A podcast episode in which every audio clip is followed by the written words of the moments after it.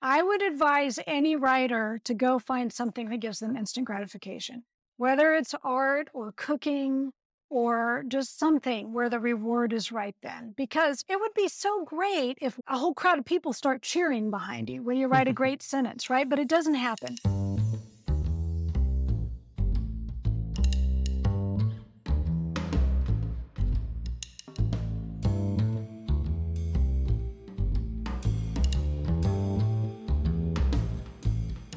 Hello and welcome to the Sneaky Art Podcast.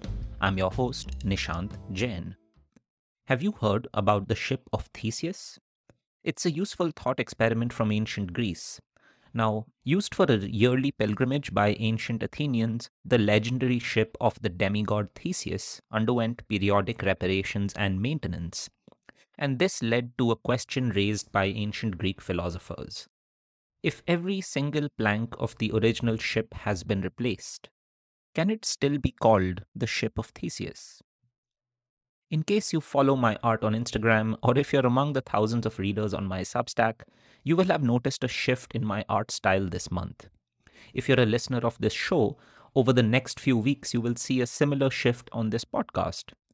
But if you have been on this journey with me a while, you can rest assured that it is the same show and I am the same person.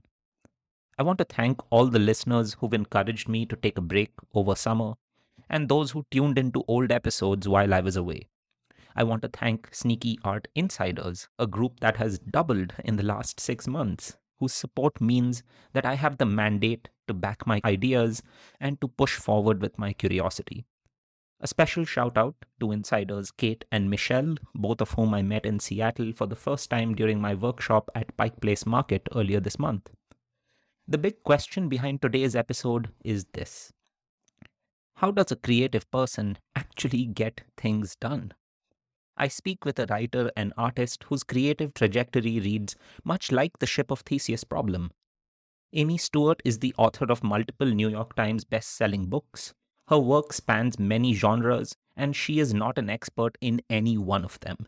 She established herself as a writer with Flower Confidential, Wicked Plants, and The Drunken Botanist before changing lanes to historical fiction. Last week, I finished the first of her seven book story about sisters living in 19th century America, and it was so good I immediately borrowed book number two from the Vancouver Public Library. Today's conversation is about having the courage to back your creativity and also the conviction to change tracks completely. You might think this episode is rather long, and definitely it is longer than some of my recent episodes, but form always follows function on this podcast, so I can assure you that it is just the right length. Amy simply has that many incredible things to say. Maybe the best, the most useful, some of the most enlightening sections of this episode are in the last one hour and a half. But to truly imbibe its goodness, I think it's essential that you follow the full journey of this conversation. In the show notes, I do my best to break down the many subjects and themes that we covered. Use it so you don't miss any of the good stuff. At the end, really, this is just a conversation about one and a half things Keep listening, and soon you will know exactly what I mean.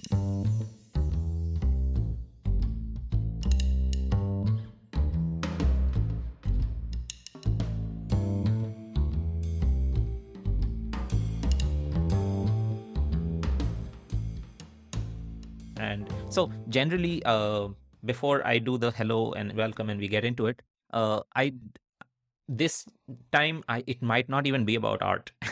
like I'm just so eager to know so many things that I we may not even get to the drawings and the paintings and uh, I think that's okay. Like I think my first the first time I spoke with Jim Richards also, I think we just barely touched on the subject of urban sketching because we were just talking about everything else.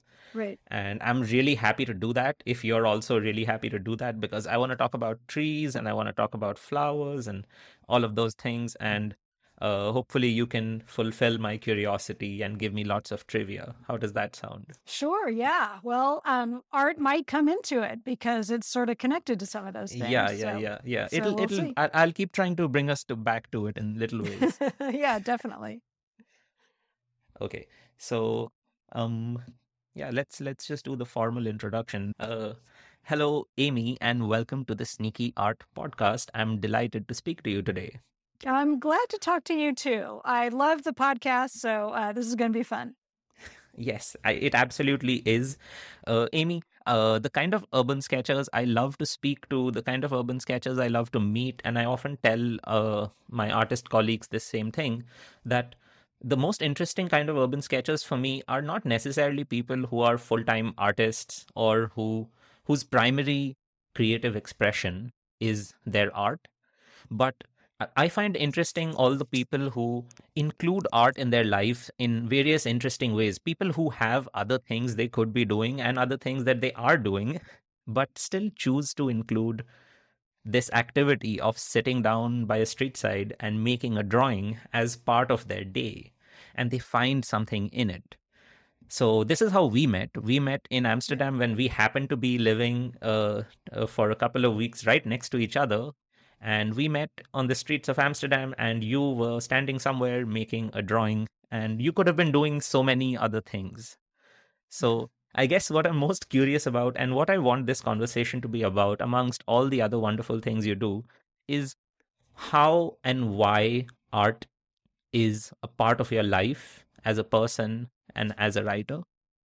So maybe you could we could just start with just just that little thing. How what what role does it play in your life in your creative expression?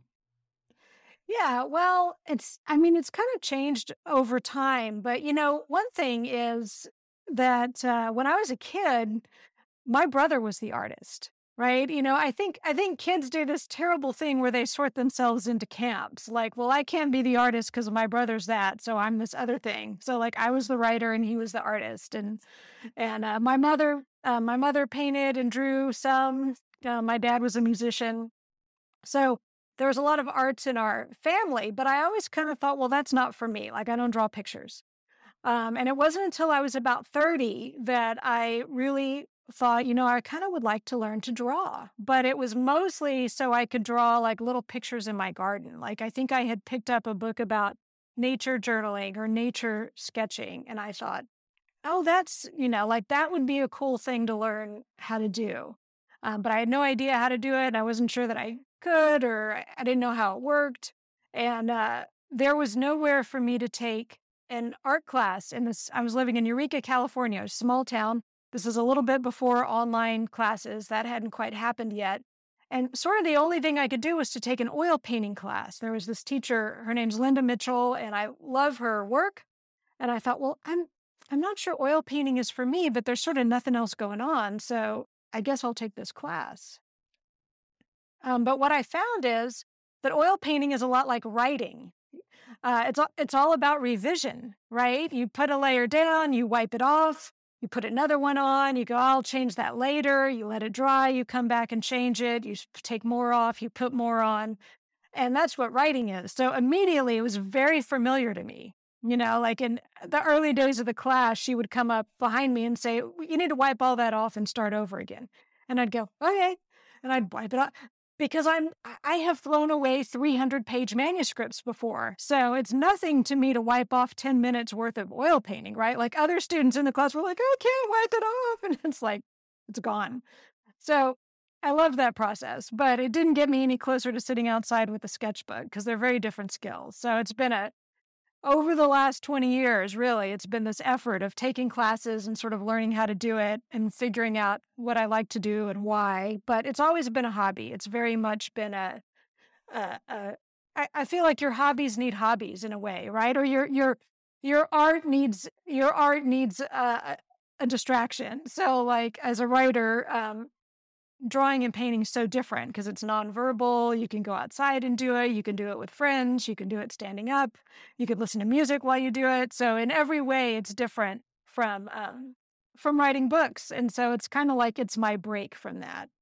Yeah. Yeah, I, I absolutely resonate with that. This last thought, like so much of what you said, but also particularly this that, you know, uh, your hobbies need hobbies. And sometimes you, like, I, I do this thing, I play them off each other because I have responsibilities both as a writer and as an artist. And sometimes I'm, I'm really good at procrastination, you should know. Uh, and I, uh, what I do is I play one uh, one uh, activity against the other. So I procrastinate on one by doing the other, and then I procrastinate on that one by doing this one. And using this strategy of competitive procrastination, I am just somehow able to get things sort of kind of done and uh, Yeah. this this is why I really liked what you said about you know getting different things from it and using one uh, like like to to sort of jump from one to the other was such an interesting thing to me and also like before you were talking about being young and wanting to sort uh, to make your own identity and then you sort of unnecessarily in hindsight unnecessarily but hmm at that time you strive to not be what other people around you already are. Like they've already grabbed these roles so i need to have something else. So in this in this in this system tell me how the writing came in. What were your early interests? What was the motivation? How what did you start to write? Well, I, you know, I mean, I was one of those kids who, if you had asked me when I was five what I wanted to be when I grew up, I would have said a writer. Um, so I was a very early reader, like a very precocious, you know, early reader. And uh, yeah, it was just kind of always my thing. It was always the thing I wanted to do. I didn't know how to go about that. I I didn't understand what the steps were. It's not like you say I want to be a doctor. Anyone can tell you what the steps are to go do that. Um, and uh, this was actually, I didn't realize this until just recently. I, I, I used to sort of ask myself, like, why didn't I go get an MFA? And I only just recently found out that MFAs were kind of not a thing in the late 80s. They, they weren't. So, so I didn't even know exactly what you did education wise other than get an English degree. Um, so yeah, so I just always had this idea that I wanted to be a writer. I didn't know what that was going to be. Writing a whole book or anything book length seemed so intimidating to me. So I just didn't know. And I ended up even not getting an English degree and uh and and getting, you know, I just had a job. I had a day job. Um I sat in a cubicle for a living, but I was always kind of writing on the side. So it was a very murky, not clear path, I would say in the beginning. that's that's really interesting you know because what you're talking about it feels like it feels like a different world to a lot of people now and i feel like i was one of the last people to grow up in that old world in which you don't have all the information of the world at your fingertips right. like like you know I, I want to be a writer how do i become a writer you can't Yeah. just there you can't google it You can't Google it. You just have to know someone to ask. You know, nowadays it's almost a parlor game. Like maybe you do this when you're traveling. You know, sometimes my husband and I will be sitting there and we'll go, why, why do they do th- this at Amsterdam? Or we'll ask ourselves, you know, like, what are the rules for these little tiny cars that can ride in the bike lanes? And someone reaches for their phone and I'm like, let's not look it up. Let's try to s- find another way to learn this information. Like we could ask the waiter and they would probably tell us. But it's almost like a game. But yeah, exactly. There was no way to Google it and and I didn't know a writer. I didn't know anyone to ask. Uh, and what would they have told me anyway, honestly, about how to go? The, the only thing anyone can say about like how to make a living as a writer is they might have said, well, you could make a living as an English teacher if that's what you mean. And then you can sort of write on the side, but there's no like straight path here. So I don't know. What good would it have done me to know that anyway? Yeah, absolutely. Like I, so as soon as you said, like I knew from the age of five that I wanted to be a writer, and I thought about my childhood because as soon as I knew that it, there was such a thing as being a writer, that my books didn't simply arrive from somewhere and they were just these things, you know, that a human being sat down and wrote them and they wrote more books, and this is a thing that people do.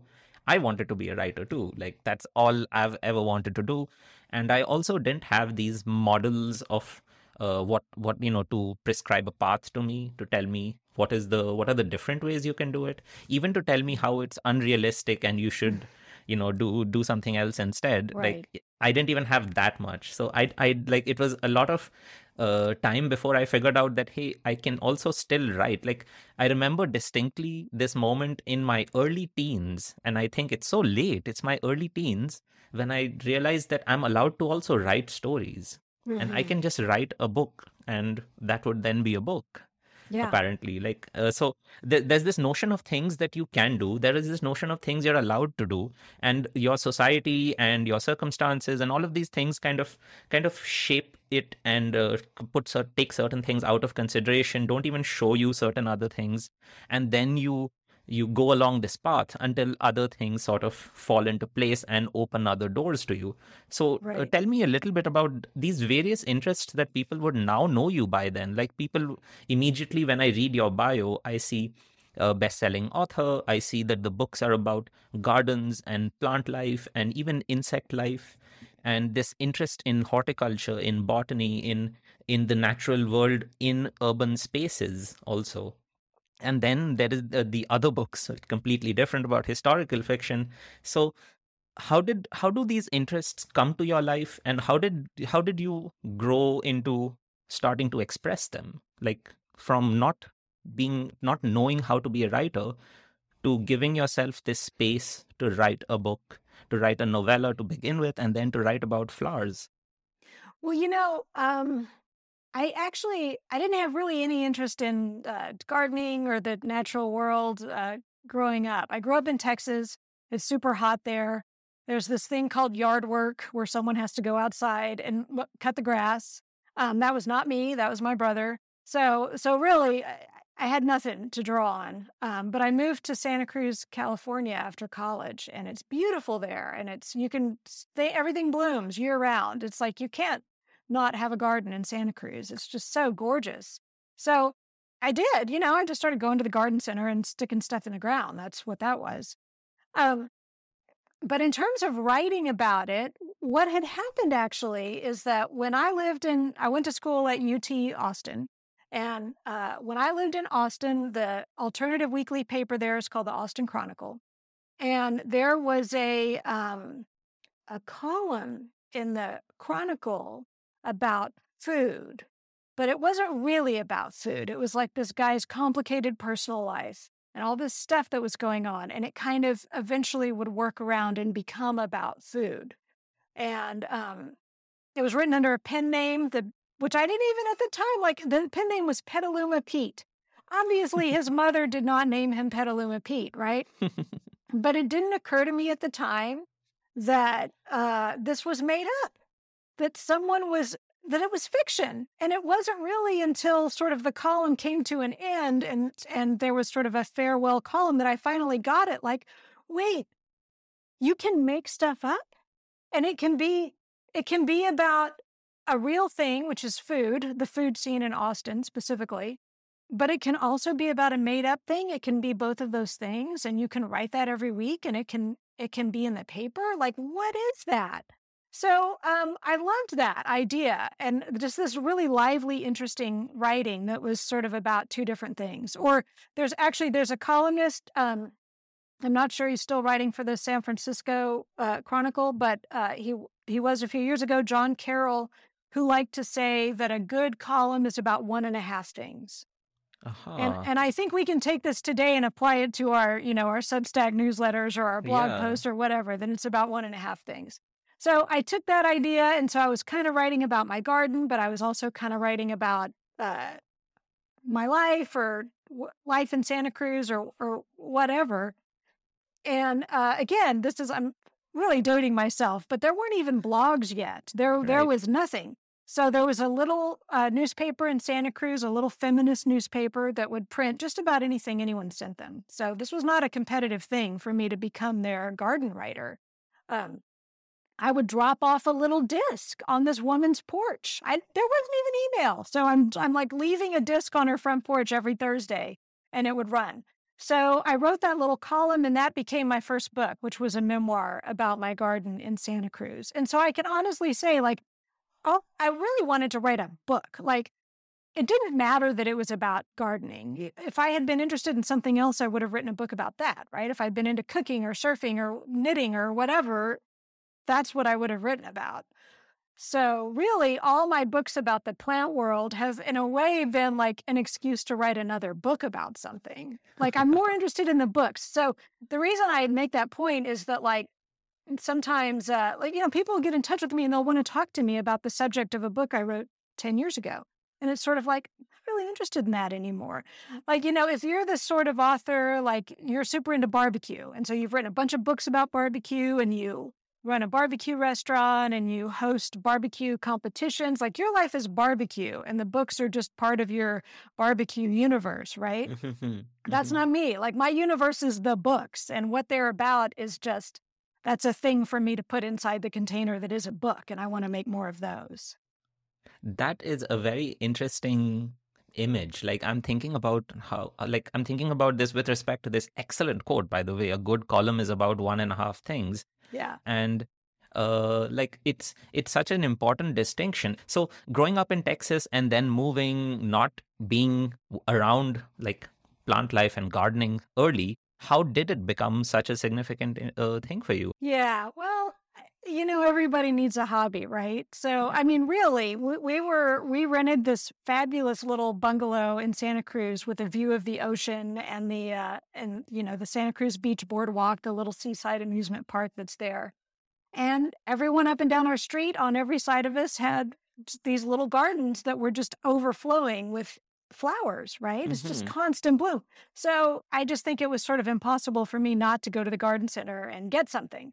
And so really it's a it's a type of shopping, you know, really like a garden is a place to put the plants you've bought. So you go off to the garden center on Sunday morning and you load up a wagon full of whatever looks fabulous and you come home and spend the day finding places for it. Um, often the wrong place, which is how you learn, like, oh, that thing can't live in the shade and uh, that was really it. I mean, honestly, it was a it was a hobby that involved going shopping for pretty plants and bringing them home and trying to figure out how to grow them and and that's what I did on the weekends. I had sort of a boring desk job, um, so this was, you know, that was my weekend.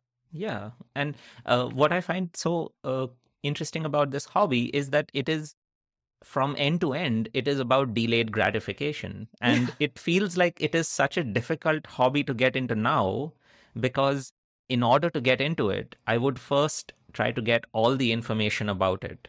What I need to do, how, what I need to become, exactly the kind of changes it would bring into my life before I take even the first step towards it and i would need i would have all these plans already about the plants i want and the ones i can grow. And i might try to fill my head up with all this information about what grows in the shade and what doesn't before i take the first step.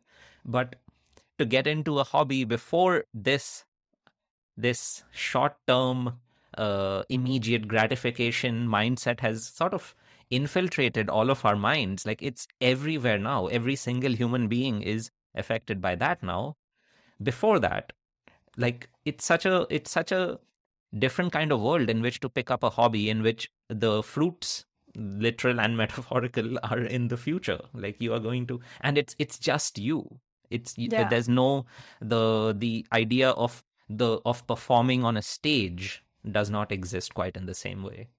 Right. Yeah well you know i think this is a definite personality test is what this is because like i was driven purely by impulse. I would just go down to the garden center and see what they had and bring it home and, and give it a try. So there was no planning involved and there was no research ahead of time.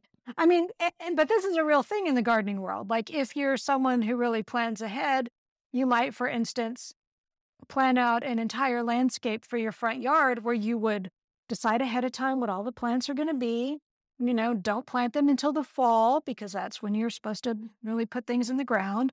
Give them enough space between each plant for their final mature size, as opposed to just cramming in as many things as you can, you know, and right. letting them kind of fight it out. So, yeah, like I was exactly the opposite of what you're describing. Like I just, and you know, it's sort of like art supplies. Like, you know, go down to the art supply store and fall in love with something and buy a bunch of it and bring it home, having no idea how it works, what right. you do with it. Right. Um, versus, oh no, I'm not going to get into this until I've taken a class in it and I've tried it out and really thinking and planning ahead. I'm much more of a like, let's go down to the art supply store and see what they've got. and I come home with a set of like, you know, Neocolor crayons or something. Right. I'm like, I don't even know what these are, but look how pretty they are. so. So uh, uh, uh, now, once you've started this garden and you've got things going and you've learned some things from trial and error, uh, how do you how do you like formalize this in some way now do you start do you start like uh, in order to write the book about it like your book is from the ground up um, did you then start to do some research did you try to fill in some of this diy knowledge with like actual uh, science and ideas like that no I mean, well, the first book was a memoir, and uh, and this was at a very particular moment. You know, one thing if you're going to write a book, it's helpful to know what sort of books people are buying right then and what publishers mm-hmm. are interested in. And so mm-hmm. this was at a very particular moment where there were sort of these charming lifestyle memoirs coming out. Like I think you know, Under the Tuscan Sun was probably very popular right at that moment. And so I was very much going to write a book about me and my sort of foibles as a first time gardener. Uh, and so that didn't really require a lot of knowledge. in fact, it was the opposite of that. And it was more, you know, writing a memoir is more about the challenge of um, creating a, a character that is kind of you, but also not exactly you, you know, a version of you. Like in my case, maybe a more naive uh, version of of myself. And then creating characters out of the other people in your life and figuring out what the drama and conflict and sort of personal quest is that's going to carry people through the book. So it's much less about any sort of actual facts. I, I, was not too bothered with, you know, there's not a lot of here's how to grow a tomato in that book for sure. Right. And uh, it it sounds to me almost like gardening and writing resonate so well with each other in this in this approach like getting getting a book done like to start with the things that you have and the things that you know about and then to play with them and then to see like you say to see where the drama lies and then to uh, like put this situation where they play off each other like to create uh, drama and narrative and plot and a lot of it seems like just like gardening also like to go with your instincts and then to see take one step at a time like that it is a lot of trial and error for sure and um going down a lot of blind alleys and being willing to accept that a lot of things aren't going to work out. um, and it is a long term. I mean, that is the thing about writing a book is, and I'm just now finishing my 14th book. And and even now, when I started, you know, a year ago, I was just beginning this thing, and I just thought, how am I ever going to do this? Like, how am I going to pull this off? How is this ever going to become a 300 page thing? I just I, I can't even imagine it. It seems insurmountable. Mm-hmm. Um, but but and because it's a long term deal, nobody sits down to write a book. You can sit down to write a page, right? and that's what you can do, or a paragraph even. Right. Um, and so, yeah, you know, there's definitely, I definitely there's that element in gardening as well. Mm. You know, you don't go out one day and plant, um, whatever, a full harvest. You go out and you plant a few seeds, and a year from now, maybe that's going to turn into something. So and it, it is about having sort of a vision for what it can become and knowing that that's going to happen very incrementally and very slowly over time. The rest of Amy's answer was cut off by a broken connection. Um, it was just a few minutes and we resumed immediately, but as happens in such situations, we completely lost the flow of what we were talking about.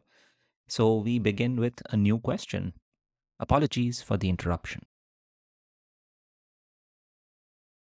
Uh, so uh, I think generally we can resume on the the okay. subject of how even after 13 books, the prospect of writing book number 14 you say still seems insurmountable. Like I don't get it. Is it not supposed to get easier at some point? No, it never gets easier. And you'll hear other writers say this that uh, that every book it's like you've never written a book before. Liter- literally, like you sit down and you say, how, how does anyone write a book? What do you even do? How does it even work? It's a weird, it's a weird process in that way. You know, the thing about writing, and this is actually, so this is a, a great example of how your hobby needs a hobby. So the thing about writing is it is very delayed gratification. You have no idea how it's going you can't step back and look at it and in a split second get an assessment of it. The only way you can know how it's going is to sit and read it, which takes some time, especially if you're, you know, if you're pretty well into it. And um, you lose your ability to uh, have any sort of sense of how your own writing is going, as opposed to painting or drawing, where you can actually just stand back from it and go, yes, I like the way that looks, or no, I don't, in a split second. And other right. people can as well. Like someone else right. could look at your drawing and go, oh, that's terrific. Or like, Yeah. or they might look at it and go, is that supposed to be an elephant? And you're like, oh no, it's supposed to be a giraffe. I screwed this one up. You Mhm. know, but with writing, you don't get that. And so you feel very kind of lost and adrift and and in the dark uh, through the whole process. Um, so yeah, it's it's a it's a it's a it's a tough journey, and it does not get easier.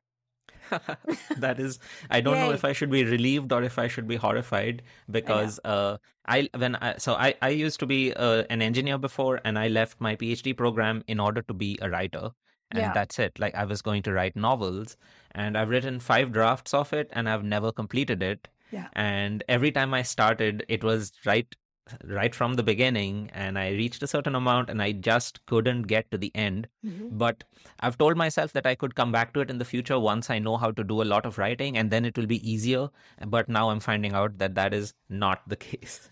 Not Uh, really. in- incidentally, another thing you said, which was uh, interesting to me about the art, was not only is it instant or, well, uh, relatively quick gratification for you as the artist, but it's also very easy to get someone to look at it and know if they like it or they don't like it Yeah. which is not the case with writing. And I had this peculiar situation when I had so I want to be a writer and I've just moved to a completely new country in a in a foreign part of the world that I don't know. So nobody knows me.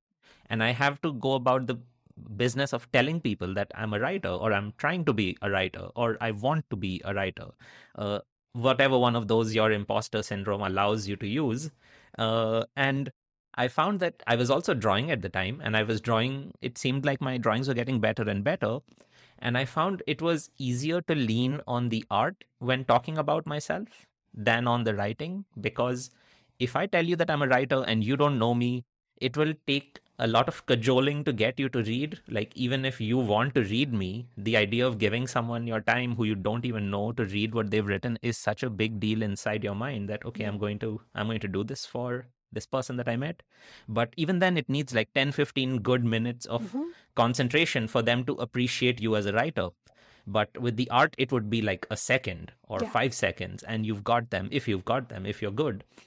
And I thought this is this makes more sense. Like if I want people to know that I'm doing something and I'm being creative, it's so it makes sense for me to lean on being an artist for a while because it's so much easier to get people to understand what I'm trying to do. And I can just r- write quietly in the Yes. background, and hopefully, uh, this process will run itself, and I'll have a book. And meanwhile, people might know me as an artist for a bit. Of course, the writing hasn't happened. So, part of the reason for this conversation is to help me finish this novel. I hope to to tease out some secrets because I refuse to at, at this point in the conversation I refuse to believe that 13 books don't make book number 14 easier.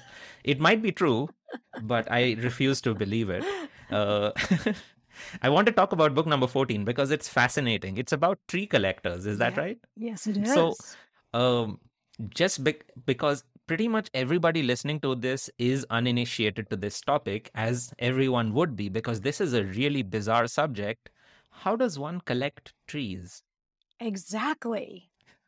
This is, and let me just tell you, here's here's a thing I've learned after writing a lot of books. Um, a, a great a great trick to do to to see if your book idea is resonating with people is when they say, "What is your next book about?" You tell them very short. You know, I'm writing a book about tree collectors, and then you shut up, and you see what happens.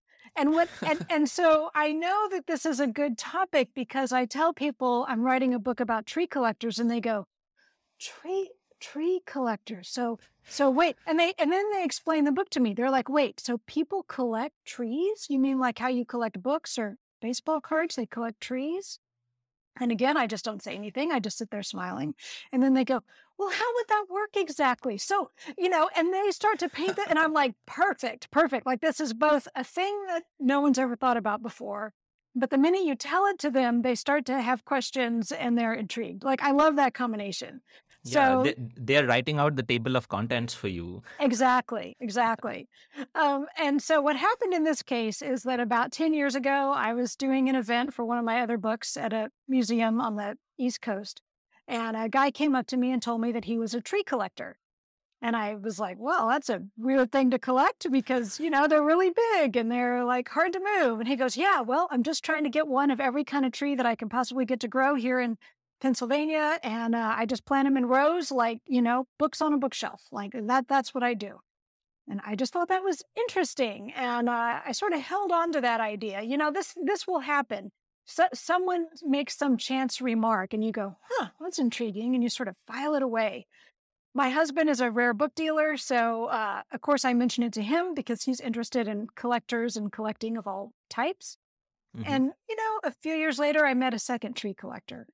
And uh, a few years after that, a third person told me that they were a tree collector. And once I had three, I began to think, oh, maybe this could be a book. But I couldn't, I couldn't quite see it as a book. So another challenge that happens when you are trying to decide whether something's a book or not is you sort of have to go like, do I really have enough here? Is this a book or is this just a, an article? Maybe this isn't. Maybe this is an article or an essay. Maybe it's just something else. Right. Um, and so it was always one of those ideas that wasn't quite a book. And then when um, when COVID came along, I spent a, a bunch of time not writing any books and making art instead. And my art skills kind of improved a little, and I started using different media and trying out different things. Uh, and it was at that point that I finally was willing to listen to my agent's advice that I should illustrate a book of mine. I very much pushed mm-hmm. back against that. But um, she uh, she kept saying, "Oh, you should illustrate," but I did. I was like, you know, I'm just not doing the kind of art that lends itself to illustration. It's you know, and I'm not as good as you think I am. You only see the ones that work out. You don't see the dozens that that look terrible. Um, and I don't want to make myself miserable doing art and turn it into a day job. I had all these reasons, but then I started thinking back on all these book ideas I'd had that weren't quite a book. And mm-hmm. suddenly, when I conceived of them as an as a kind of a gifty illustrated book, it sort of made sense. I was like, "Oh, now I get it. Like now I see right. what this package is, and now this makes sense." So, with the tree collector's book, um, I'm drawing pictures of the people, so I'm doing portraits of them, and also of their trees. And it's little interviews with each person about what they collect and why and how. So, all these questions you have, this is a very roundabout way of saying, like, all these questions you have, you know, those are the questions that I got to ask all of these um, tree collectors. And, you know, so in a lot of cases, these are people who have a lot of land and they can fill it up with as many beautiful and interesting trees as they want. Right. Um, and tree collectors tend to coalesce around certain types of trees. So conifer collectors, because conifers are very diverse and weird looking and come from many places around the world. Maple collectors, again, it's maples are very diverse and there's a lot to do with maples. Oak trees, same deal. Uh, palm trees and sort of other tropical trees, and then fruit trees. So if you're a tree collector, you're probably collecting one of those things.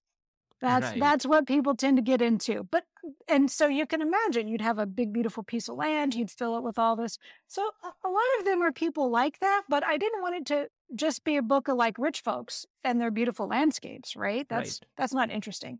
So mm-hmm. in some cases it's uh, people who like there's a pine cone collector and her whole collection fits in some plastic boxes that she can store under the bed.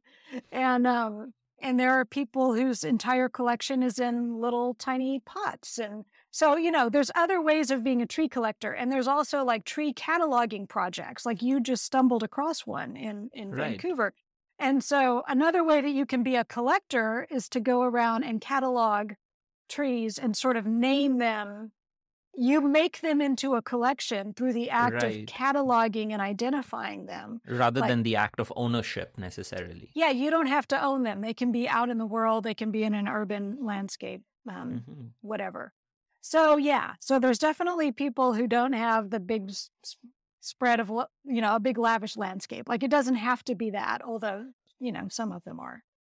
Yeah yeah. Yeah. That's that's interesting on so many levels because firstly i'm uh, I love that you also address this fact that it's not just about people with a lot of land yeah. and a lot of uh, well presumably if they're not even taking care they could there could be circumstances in which they have specialists taking care of them but you are you also have people who are cataloging yes. and i like just for the people who don't know i want to talk about this tree library that i found out about so right. i live right next to queen elizabeth park in vancouver and it's a beautiful park and just like uh, amy was talking about growing up in Texas and not having this necessary bonding with nature through gardening while growing up. I grew up in a very densely packed city and I didn't like I didn't have a relationship with the nature around me. Like I never thought about what kind of tree is this. I just trees were just part of my dense urban and increasingly more dense every year urban landscape. But having moved to this part of the world, the Pacific Northwest, and I'm here for the first time in my life for the last one and a half years, I've started to notice trees. Mm-hmm. And these trees do all kinds of different things around the year. So I have cherry blossoms near my house, and they uh, blossom and shed multiple times in spring over the course of spring mm-hmm. and i didn't know that um, there are trees that looked a certain way during the summer and the spring and they take on a completely different look in the winter they even do different things like even the way that i relate to them is different in different parts of the year so for all kinds of various reasons and not even just their appearance or the biological nomenclature and the details around where they're from these trees were fascinating to me and then i learned about this tree library which is a person who cataloged all the mm-hmm. trees mm-hmm. Uh, a lot of the trees in canada but specifically geotagged all the trees in queen elizabeth park. And these are fascinating trees because they're just like a collection. They have been brought from all the different parts of the commonwealth and they represent the, I guess, in a sense, a tribute to the reach of the colonial empire and the various places they went and then amongst the other things they brought they brought some trees. So here we can look at some trees. It's it's quite interesting and i have loved walking through it and finding out that a tree is from chile or from uh, like something from uh, my part of the world. Like there's a lot of himalayan cedars mm-hmm. and things like that. So it's been it's been really fascinating for me but uh, I have so many questions about what you were talking about tree collectors. And one of them is that this really seems like the epitome of delayed gratification. At what yes. stage of the tree do you add a tree to your collection? How does that logistically work? Well, this is this is one of the fascinating themes that has come up in this book is um, really mortality because your trees are going to outlive you. So there are people whose tree collections consist entirely of trees that they started themselves from seed. So you can imagine talking to somebody who's now maybe in their 70s or, or even in their 80s, and uh, they started planting trees 50 years ago. And they were trees that they they trekked around and they gathered seed, uh, which is, by the way, not so easy to do anymore. But there was a time when you could just go to China and, and start gathering seeds. Um, and now they're surrounded by this forest. You know, a tree can get to a real good height after 50 years or even after 20 years. So some people start from seed. And of course, a lot of people start from, they buy from a nursery or from a, a you know, a, a tree dealer of some kind or a swap with a fellow tree collector you know, plants that are a foot or two tall, like that would be sort of standard. But then on the other end, like on the crazy high end, there are people yeah. who move mature trees. Like it is possible to uproot a fully mature tree and put it on the back of a truck and roll it down the street to your place and put it in the ground and it lives.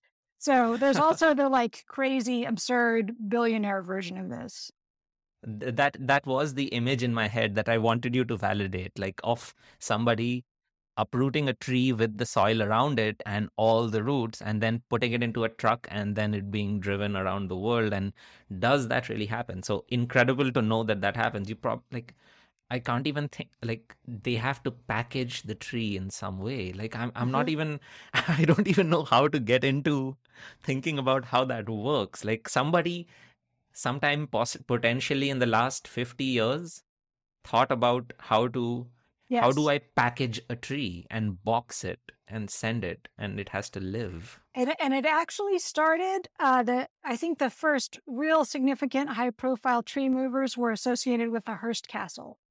Um, uh-huh. So which uh, which anyone can go visit in San Simeon on the California coast. It's a really absurd grand um, estate, and there was a lot of tree moving that went along with that, which I believe would have been in the 1930s, uh, maybe a little earlier. But anyway, yeah, it's a kind of a high tech process. Um, it turns out that trees, the roots that go way down, tend to be more roots for uh, stabilizer roots.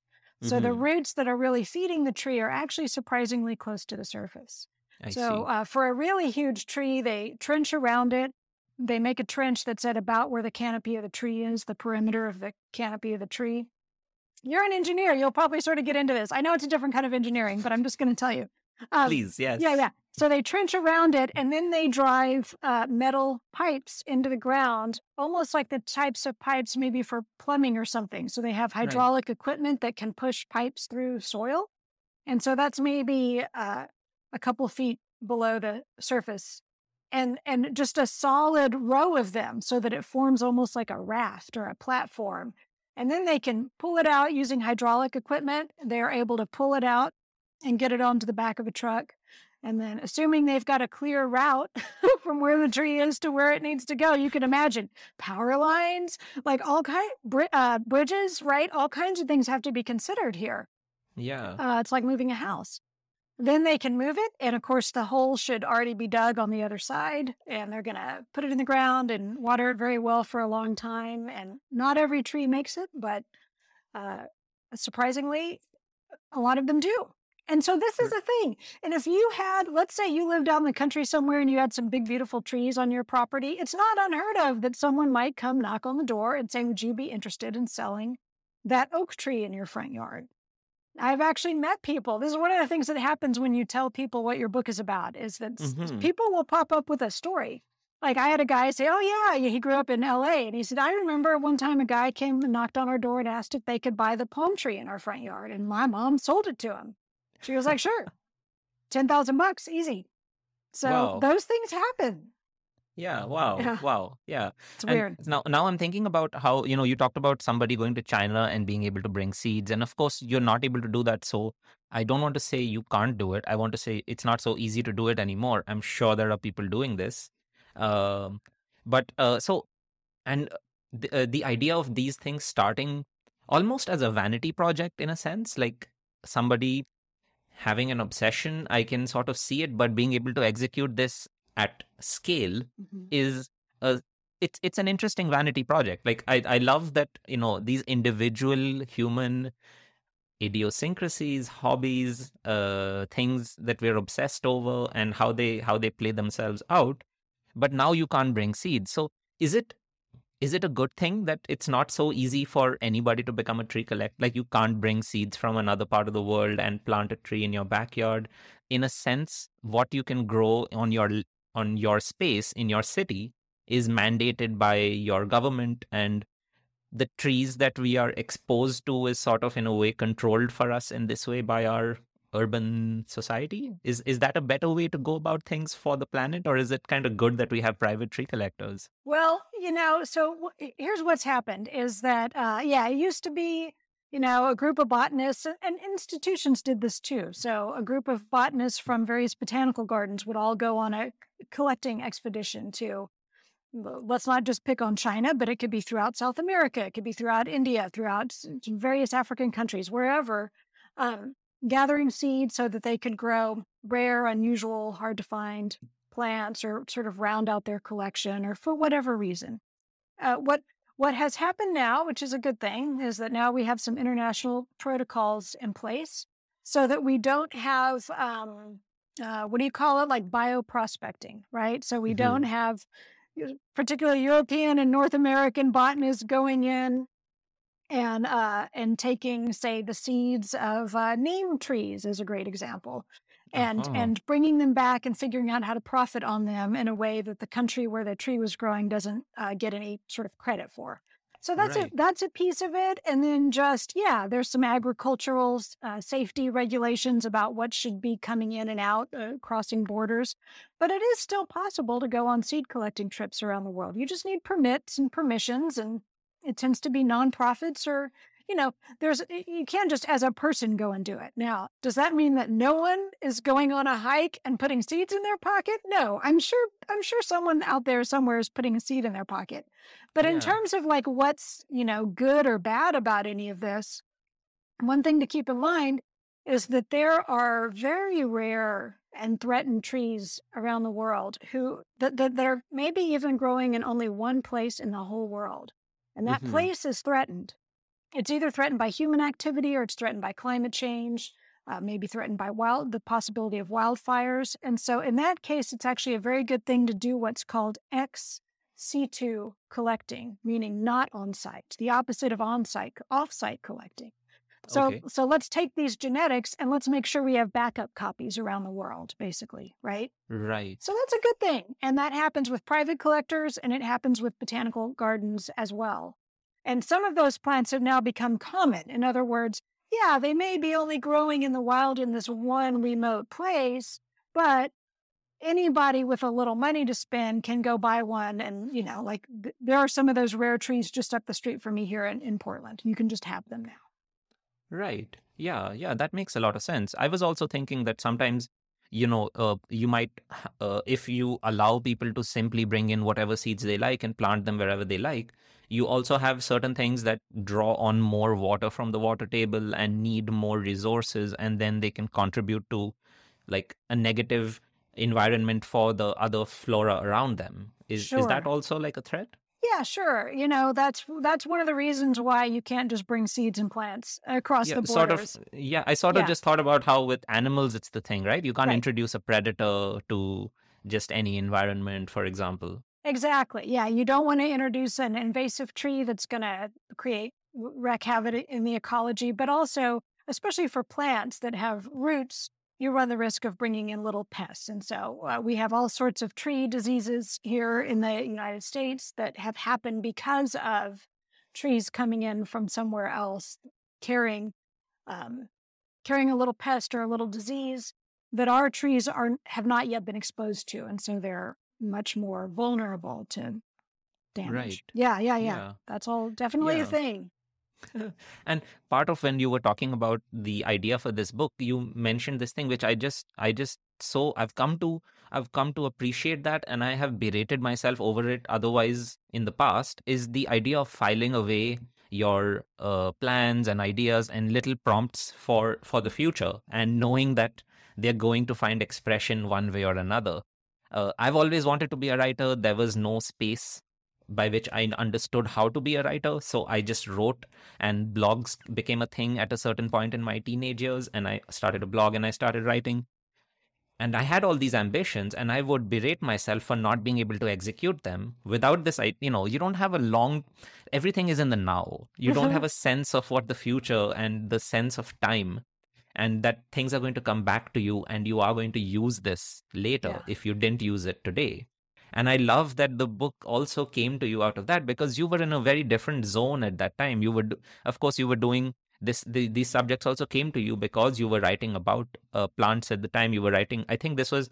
Uh, I read in on your website that this was around the time that you wrote Flower Confidential, that you were you first heard about tree collectors. But uh, while you were talking about this, you also mentioned this having ideas and then finding the right package for them like knowing how to express them and Mhm. that is such an important part of being a writer being any kind of creative person being an artist especially today that there are so many ways to share things and ideas and to package them in so many ways as possible so when we have an idea that should it become a book should it become a blog post should it become a drawing should it become just a tweet sometimes? Right. or should it become yeah this it's it's so important to be able to see that and it feels like this is a pragmatic way to rein in one's creative impulses also. Do, do you feel that that uh, that push and pull inside yourself like knowing wanting to do certain things but also the reality of how to get those things done and how to have that thing be finished and appear before people like you mentioned with writing the first novella as well Yeah, that's right. So the thing about books, and again, this is a nice difference between, I think, writing and art, because the thing about books is a book is an object uh, of a certain length. You know, it can't be any length. It can't be. It's usually uh, sixty thousand to hundred thousand words. It's not five hundred thousand words. Maybe that's a series, but that's not one book. It also can't be twenty thousand words. Twenty thousand words is a nice long New Yorker article, right? So, so a book is a physical thing that is constrained by the way that it's manufactured and by the physical essence of it. And then mm-hmm. books are also constrained by where they go in the bookstore. And whether that's a real bookstore or an online bookstore that shall not be named, the point is they are classified and, and you have to be able to tell an agent or a, a publisher where this book sits in the bookstore. So, for instance, I wrote a book called The Drunken Botanist, which is about all the plants that we turn into alcohol. And the very obvious question there is is it a gardening book or a cocktail book? Right. And, and my publisher wanted it to be a gardening book because I'd written five other books about the plant world at that time. And I felt very strongly that it's a cocktail book. Um, and I kind of lost that battle. So, so like publishers will actually put codes. There are these universal codes that classify books, and so they really they even coded it as a gardening book, which bookstores take their cue from that on where to physically shelf it. And ten years later, I was just talking to my publisher about it because we're doing a 10th anniversary edition of that book. And I said, you know, Drunken Botanist is on everyone's list of the top 10 cocktail books you must every every cocktail nerd should own. And I said, it is on no one's list of the top 10 gardening books you should own. This this was very happily in the booze section of the bookstore. And they were like, wow. Right. And, I, and then I started sending them, you know, these little lists like, you know, uh, Eater or just some some website will do these little listicle things. And so I would forward all of those. Like, look, here's another list with Drunken Botanist on it. It's a cocktail list. It's not a gardening list. And they were finally like, okay, okay. And they reclassified it. But so the point is, you have to understand that that's the ecosystem that you're living in if you're writing books. And while you could write a book that's uh, never going to be published, then it's just a Word document, right? Like, what's the point of it? So you have to deal with that ecosystem. Whereas I feel as a writer, like I can do anything. I mean, as an artist, I can do anything. Like I can draw pictures in a sketchbook. I can right. put them on Instagram or not. I could sell them if I wanted to. I could do mm-hmm. I could do I could work really big and try to get them to hang in hotel lobbies. I like any of those things are possibilities. I could just have an idea and decide where it fits and what it is. But I think that's tougher with writing because writing involves usually a publisher and then we're just into a whole different kind of conversation at that point. Yeah, yeah. Yeah. Like it's it's a completely different like it's a it's a totally other game. Do you see this the rules of this game, this the this environment changing at all? Now you've got a Substack as well, and of course, uh, one keeps hearing about people who are doing super successfully on Substack and have enough of uh, you know paying subscribers that they uh, that they don't need quote unquote they don't need a book deal anymore. Uh, do do you see like this path for writers changing as the years go? Well, sure. I I think that's always been the case. I mean, I for as long as there's been so so like the modern what we think of as the publishing business today, that the whole ecosystem. With we got publishers, we got bookstores, we got all of that. That's only um, a little over a hundred years old. That whole mm-hmm. ecosystem. Like publishers all started out as vanity presses, right? So Maybe Dickens is the beginning of what we think of as the modern publishing era. Maybe, but not any further back than that. So we shouldn't pretend like publishing's always been this way because it's, right. it's it's newish in the way that it works. And there's always been other stuff sort of swimming around around it, whether that's, uh, you know, Dickens was serializing his stories prior to putting them together as novels, right? Which is, I mean, Charles Dickens was the original Substack in a way. Yeah, absolutely. Yes. Right? So, and self publishing has always been an option. It existed before yeah. modern publishing did, and it will con- it will always continue to be there. Uh, lecture circuit, podcasts, like like all of these things have always been out there as alternatives. But I think that's still what they are. I think there there's sort of like if you're a writer, I think there's sort of like there's books and then there's all these other things that you could do if that path didn't suit you for some reason.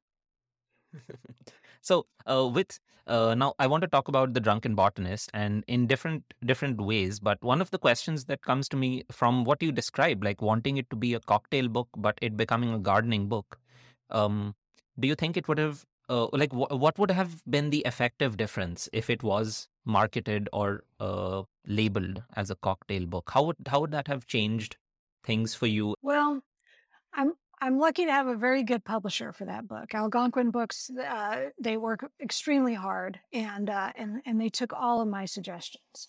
So uh, in that sense, it's not a huge difference. Had they originally cast it as a cocktail book, it would have been physically placed in a different place in at least some physical bookstores. And online, it might have been originally promoted and sold alongside more cocktail books than gardening books. But in terms of the media outreach, for instance, they were very receptive to everything I had to say. So I'm like, okay, here's the magazines that cocktail geeks are are are reading, like Imbibe magazine, which is still a beautiful full color print magazine. I'm like, there's media here, and there's you know food and drink um, podcast, the Good Food Show on KCRW in Santa Monica.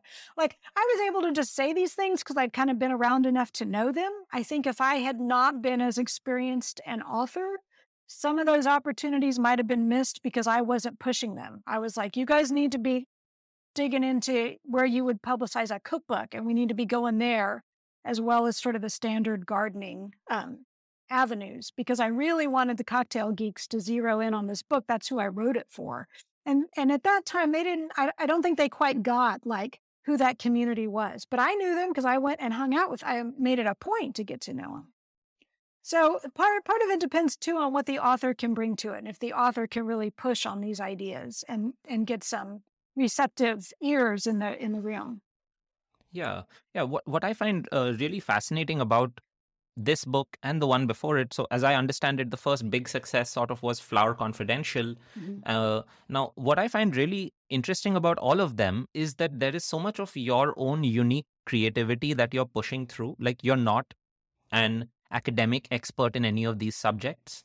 You can't even claim to have uh, like decades of experience with these subjects. You're coming into them with a place of curiosity. You're learning a lot, and you're learning a lot from doing and your books fit not perfectly inside the genre. They they, uh, they, they occupy different uh, sp- uh, di- uh, they intersect in interesting ways across different genres. They your books are a little confused about which shelf to be on, which and they are allowed to be on both, which is sort of fascinating to me. So, uh, what I really like about this is that you're running with the ideas you have, and so much of it is about having this confidence with something that sounds interesting, perhaps only to you and to your inner circle, and then to give it that kind of attention it needs, even when it doesn't have the validation that might help you. So, speaking in uh, light of the the first big book you did, like Flower Confidential, tell me a little bit about coming across the idea for it, to really run with the idea, and then what does it mean to get started? Like, how does a person who is not in the flower industry start to learn about these things? Yeah, well, this is a yeah, this is a great example for that. So the way the book came about is that I had just moved to a new town. So I was living in Eureka, California, which is a small town on the northern California coast. And uh, you know, when you just move to a new place, you're always like looking for stuff to do. Like the first year, you go to all the street festivals and all the things because you don't know. So there was an open house at a flower farm, and I thought, well, here's something we could do. And I was expecting to see like fields of sunflowers and poppies and a red barn in the middle and butterflies and hummingbirds and people walking around with buckets and scissors. Like that was my image of a flower farm. And what it was was a factory. You know, it was, uh, this is, uh, we, you and I were just in Amsterdam together. So, you know, this was a, this is actually a Dutch guy who owns this place, Leen de Vries. Uh, and um, it's all greenhouses and it's very high tech and it's very mechanized and very efficient. And so these are not flowers like how I grew them in my garden. These are flowers in a factory. So I was fascinated by that. I'm like, this was not what I was expecting to see. And so right away, I'm like, well, how intriguing. This isn't how it works in a garden. This is a whole different thing. So I start thinking about that and thinking, well, well, how many flower farms are there and where are they all? Like, this is the first one I've ever been to. Where are all the rest? I didn't know at the time that I was, uh, that, that Sun Valley, where I was, uh, Sun Valley Flower Farms is the largest grower of cut flowers in the US. And uh, I didn't know that most of our flowers come from uh, South America, that only, you know, 10 or 20% of the flowers we buy are grown in the US anymore. So once I found all that out, I'm like, oh, this is an intriguing story because it's an everyday object, flowers in a flower shop. Nobody really knows where they come from. Nobody really knows what they're about. It's actually a global story. It's got elements of, you know, industrial agriculture. It's got elements of, of the impacts of globalism. Um, it's got environmental questions. It's got questions about workers, questions about migration and, and immigration.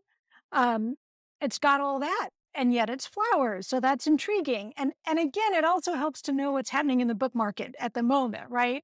So this was at a time when like Fast Food Nation had just come out, which is sort of what is it? What's on behind the scenes with fast food? And maybe somebody had written a book about coffee that was sort of the same idea. Like, where does your coffee? What's the sort of history and global implications of the modern coffee industry? So I knew that was like a thing. So it was pretty easy for me to picture, like, oh, I can do like that, only I could do it for flowers.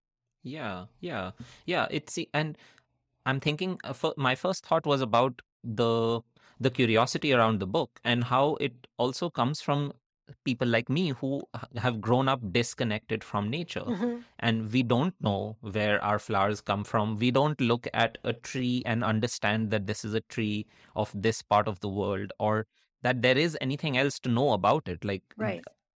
our relationship with nature is a very strange uh, very, like it's it's a very strange relationship because we're still taking so much we're just not aware of it anymore right. and i feel like this entire trend of learning about it is part of like even with the coffee like we want to know where these things have come from and uh, uh, this this sort of thing is like I, am trying to see where this could like uh, you already mentioned that this curiosity has all these implications for globalism and how the world is connected and how there is certain like aspects of privilege involved in this like being able to outsource uh, yeah. certain kinds of labor like i was reading about when i used to live in the netherlands i was very surprised to learn that so much export happens from this country which has so little land and so little sunshine and that they send the tulips to another country just for them to be packaged and then they come back on another plane packaged and then they're sold. Mm-hmm. so uh, give me a sense of this interconnected global assembly line behind flowers. Like who would think? Who would think? I know. Well what really happened is that you know after world war ii we started having commercial flights really sort of for the first time right? The modern commercial airline industry was born and so it became possible to move things around the world quickly flowers are perishable. You can't put them on a boat. they'll be dead by the time they get there. Um, and so then it became possible to start looking for places around the world where uh, you could grow flowers year round or pretty close to it. And so that means mm-hmm. the, that means the equator. So take a globe, spin it around, look at all the countries that are kind of on the equator, and you will find out where flowers are being grown because they can be grown there. They can get yeah. they can be loaded into the baggage hold of a plane taking off from Bogota, and they can be in Miami a few hours later. Uh-huh. And uh, and so that's kind of how that happened. And of course, yeah, labor's a lot cheaper. And there's other sort of governmental public policies and you know perverse economic incentives that also made all that possible. But that's kind of a lot of what happened. So now the flowers that you buy at a flower store have been on a very long journey. You know, that the the bulbs could have been bred in, in Holland or the seeds could have been developed in Germany.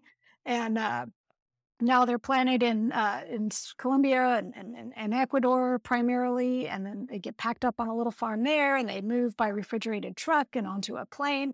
Like your flowers have probably been talked about and haggled over in more languages than you speak right?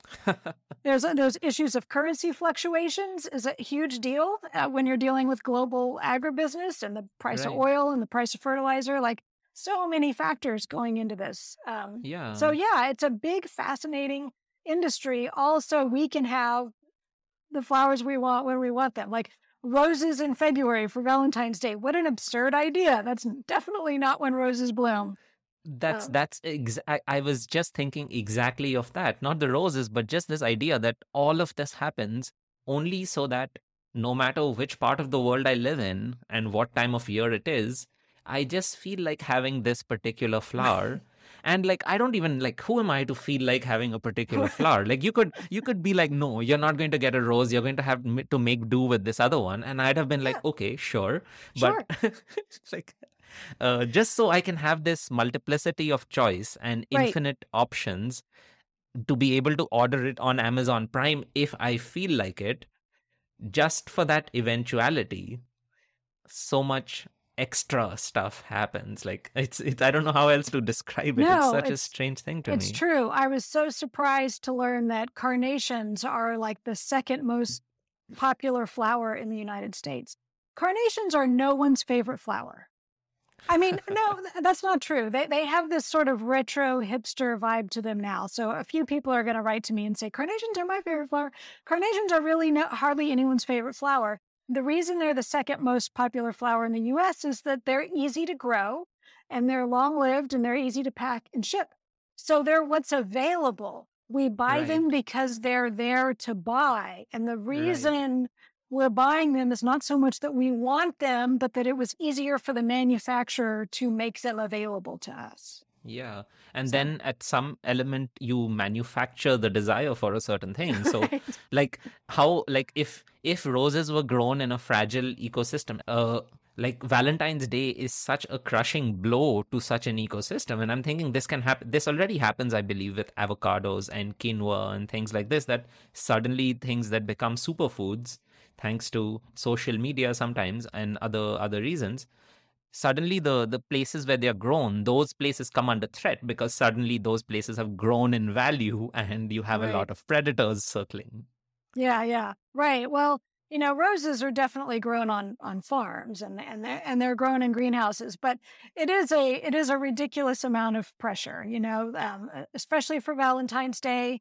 Uh, somebody in the industry told me, you know, if you're if it's February 15th, you're too late. you, right you need to go buy her a diamond bracelet because you blew it. So yeah nobody wants roses on the 15th. So imagine trying to coax this plant into blooming and it has to bloom in January sometime. You know, like it's it's not it doesn't bloom on February 13th and you have it uh, in your home on the 14th. There's a there's a whole process that has to happen.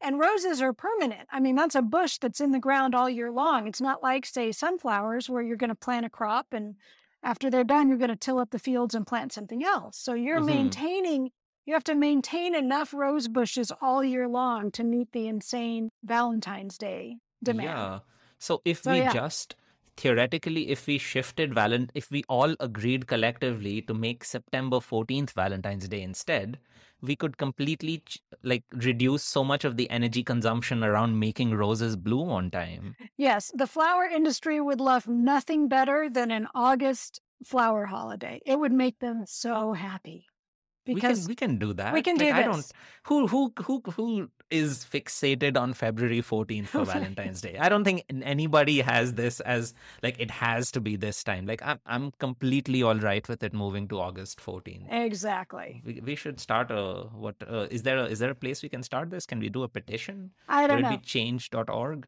I maybe mean, we can ask the white house about this absolutely. Well, there is this whole slow flowers movement about buying, you know, locally grown flowers, which might right be, depending on where you live, could be tulips coming out of a local greenhouse, but probably it's not long stem red roses. Right. Yeah. No, but uh, this reminds me that you also you've also discovered so much of this in the process of doing the research for this book. Like Mhm. just this book also grew just like a garden. You didn't know how it's going to exactly be or what it's going to be filled with and you found out and you've learned these things over time. And I I was reading on your website about some of these interesting reactions that you've gotten and feedback that you've gotten from listeners specifically about uh, this kind of slow farming or slow growth of uh, natural growth of flowers and you've uh, tell me a little bit about this Well, I, and this is so funny too, because I didn't know this at the time. Like when I right about to write this book, one of the first things you do when you get an idea for a book is, well, first you look to see if someone's already written the book, right? Uh, but then you look like, are there other books that are kind of about this that would help me to to write it? And and and so there wasn't much out there. I was definitely going to just have to go around and ask people questions. You know, I was going to have to be a proper journalist and talk to human beings and find out what was in their brain. Uh, you could not Google this book. So, um, so I knew that, you know, I knew that it was going to kind of take that kind of research. What I didn't know is that most people in the flower industry don't understand how the flower industry works. They know how hmm their little piece works, but they don't know about the rest of it. No one had ever published anything that was like just a big overview that was like, here's from beginning to end, because I was going to go from the breeder to the flower shop. That was going to be the journey. and the book was going to be in that order. Uh, so so when the book came out, people within the industry were in some cases surprised to learn how the part of it that they weren't involved in worked. Right. They didn't right. know. and what I also didn't realize is that this, you know, sort of, uh, I, I didn't know that local and sustainable was going to be such a thing. The book came out in 2007, which means I was mostly writing it in like 2004, 2005. Mm-hmm. Uh, uh, Michael Pollan's Omnivore Dilemma had not yet come out. People weren't really talking, or maybe it had just come out, but people weren't really talking yet about about local. Um, and even some of this environmental stuff was sort of more of a fringe idea. So the other thing that really surprised me, which I didn't find out about kind of until years later sometimes, is that there were all these people who read this book and went off and like rented a couple acres of land and became organic flower farmers. like young people. Like I would have some young woman would come up to me at an event and go, I read your book and I dropped out of college and I became a flower farmer. And I'm like, oh, please don't what? tell your mother that I am the one responsible for that. Oh, wow. I know. So now, yeah, now there are people um, in the US who are doing sort of, again, slow flowers. Is there, This is an actual movement. There's a website, there's a, everything.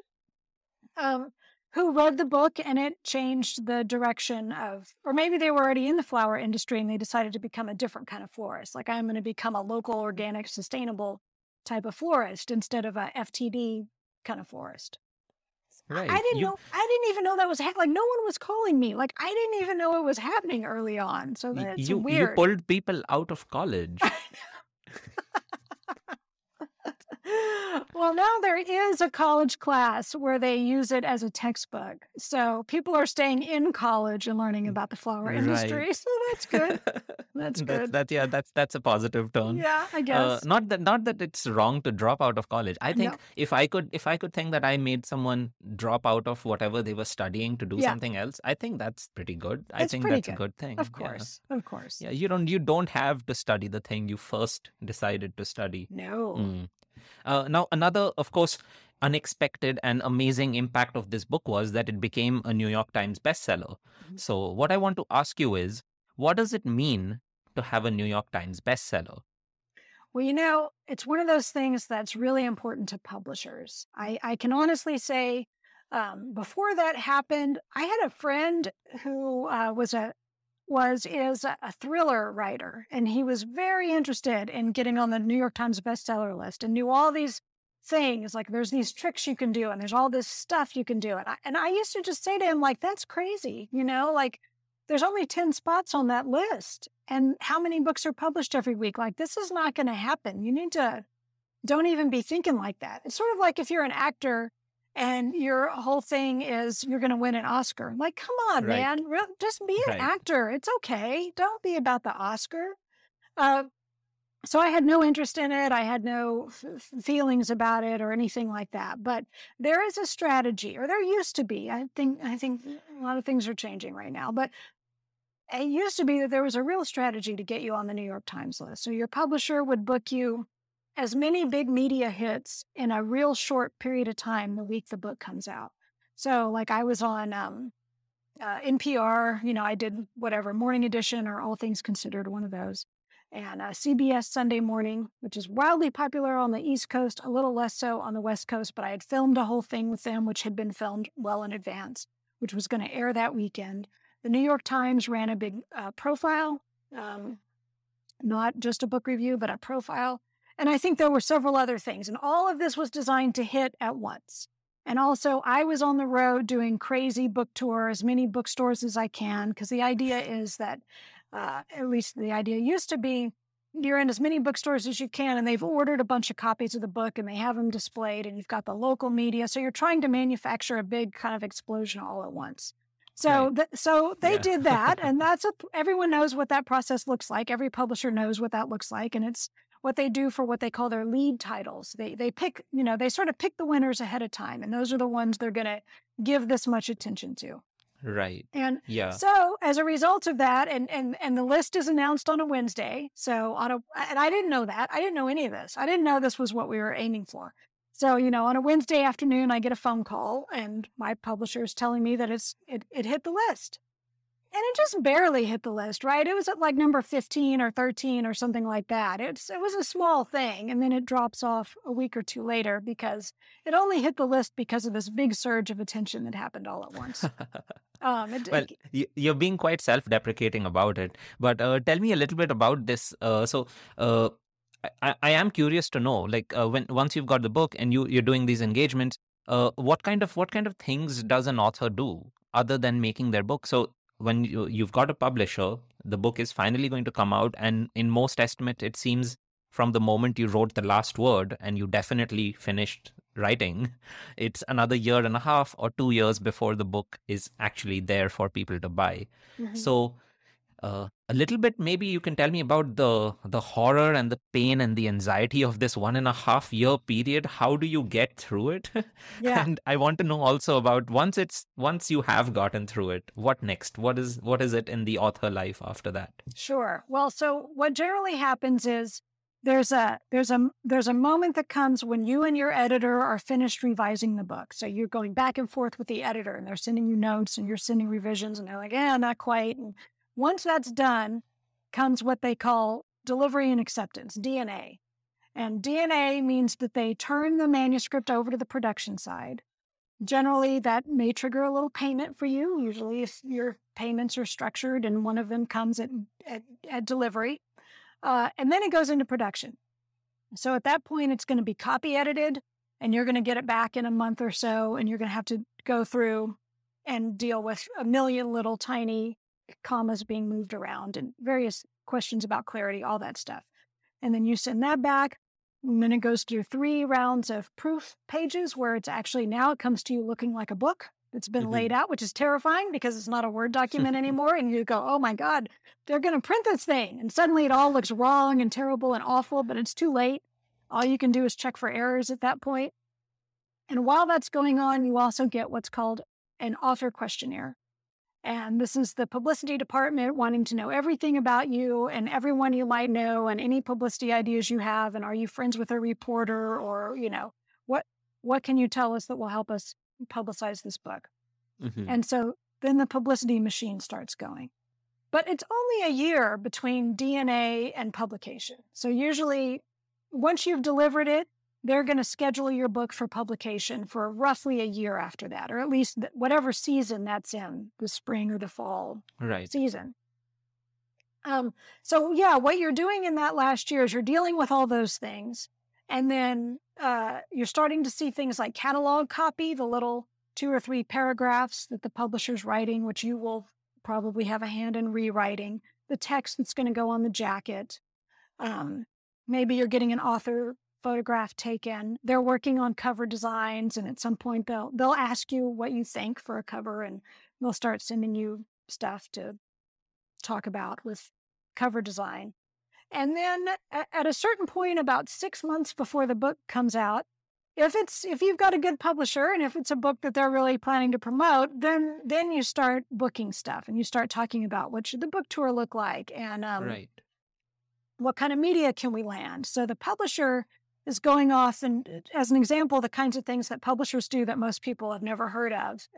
And again this may have changed a little over time. It probably happens over zoom now but at the time um, my publicist would go to washington d.c and sit down with the producers of all the public radio shows. They all come and sit in a room and they hear pitches from book publicists and they argue over which show is going to get you if any mm-hmm. if any if you're lucky they're arguing over you right and uh, there's definitely a hierarchy so of course morning edition and all things considered and fresh air that's top tier and if you get one of those nobody else can have you you know and so mm-hmm. you sort of go down and and and, and wherever you get booked in there that has to be the first interview um, before your book comes out you can't do little local interviews ahead of that so right which is terrifying because it means the first time you go on the radio to talk about your book, you're talking to like Terry Gross or Scott Simon or someone like that.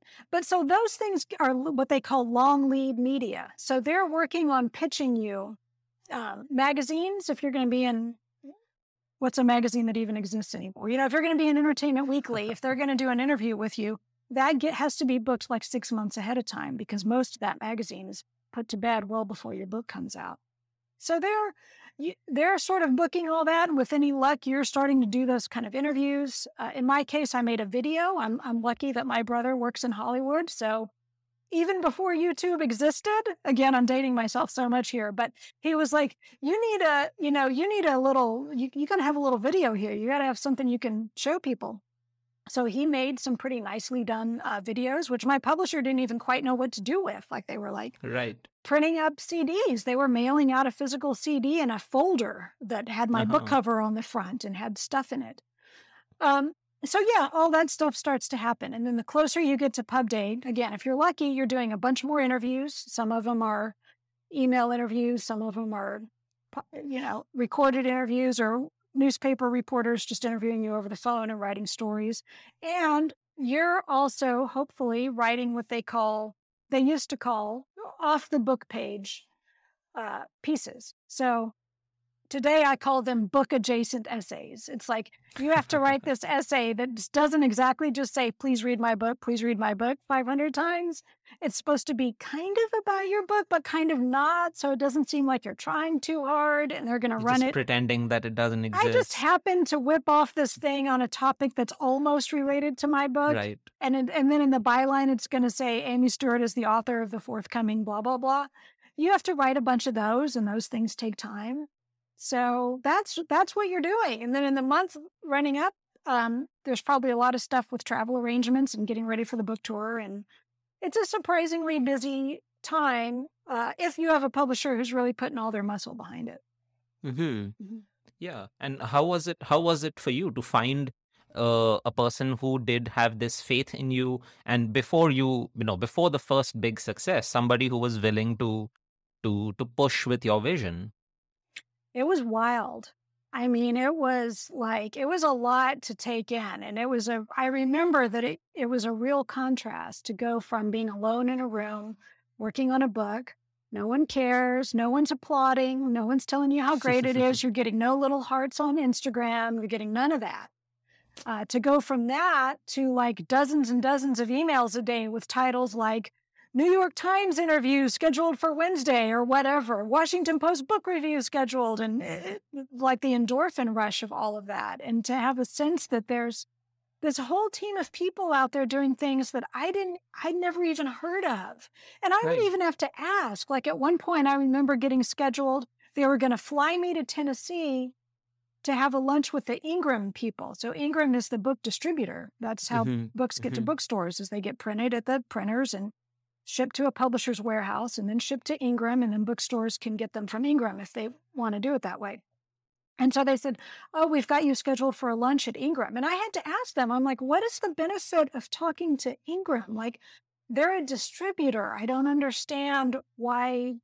And they said, Oh, well, they have a sales force that works the phones and calls bookstores and says, Here's a hot new book that you probably want to order a dozen of. And so right. you're going to go do a snazzy presentation and they're going to get excited and I'm like, they have salespeople at a distrib like I you don't know any of this stuff. So I didn't know that an Ingram lunch was even a thing to want, much less right. for me to go do.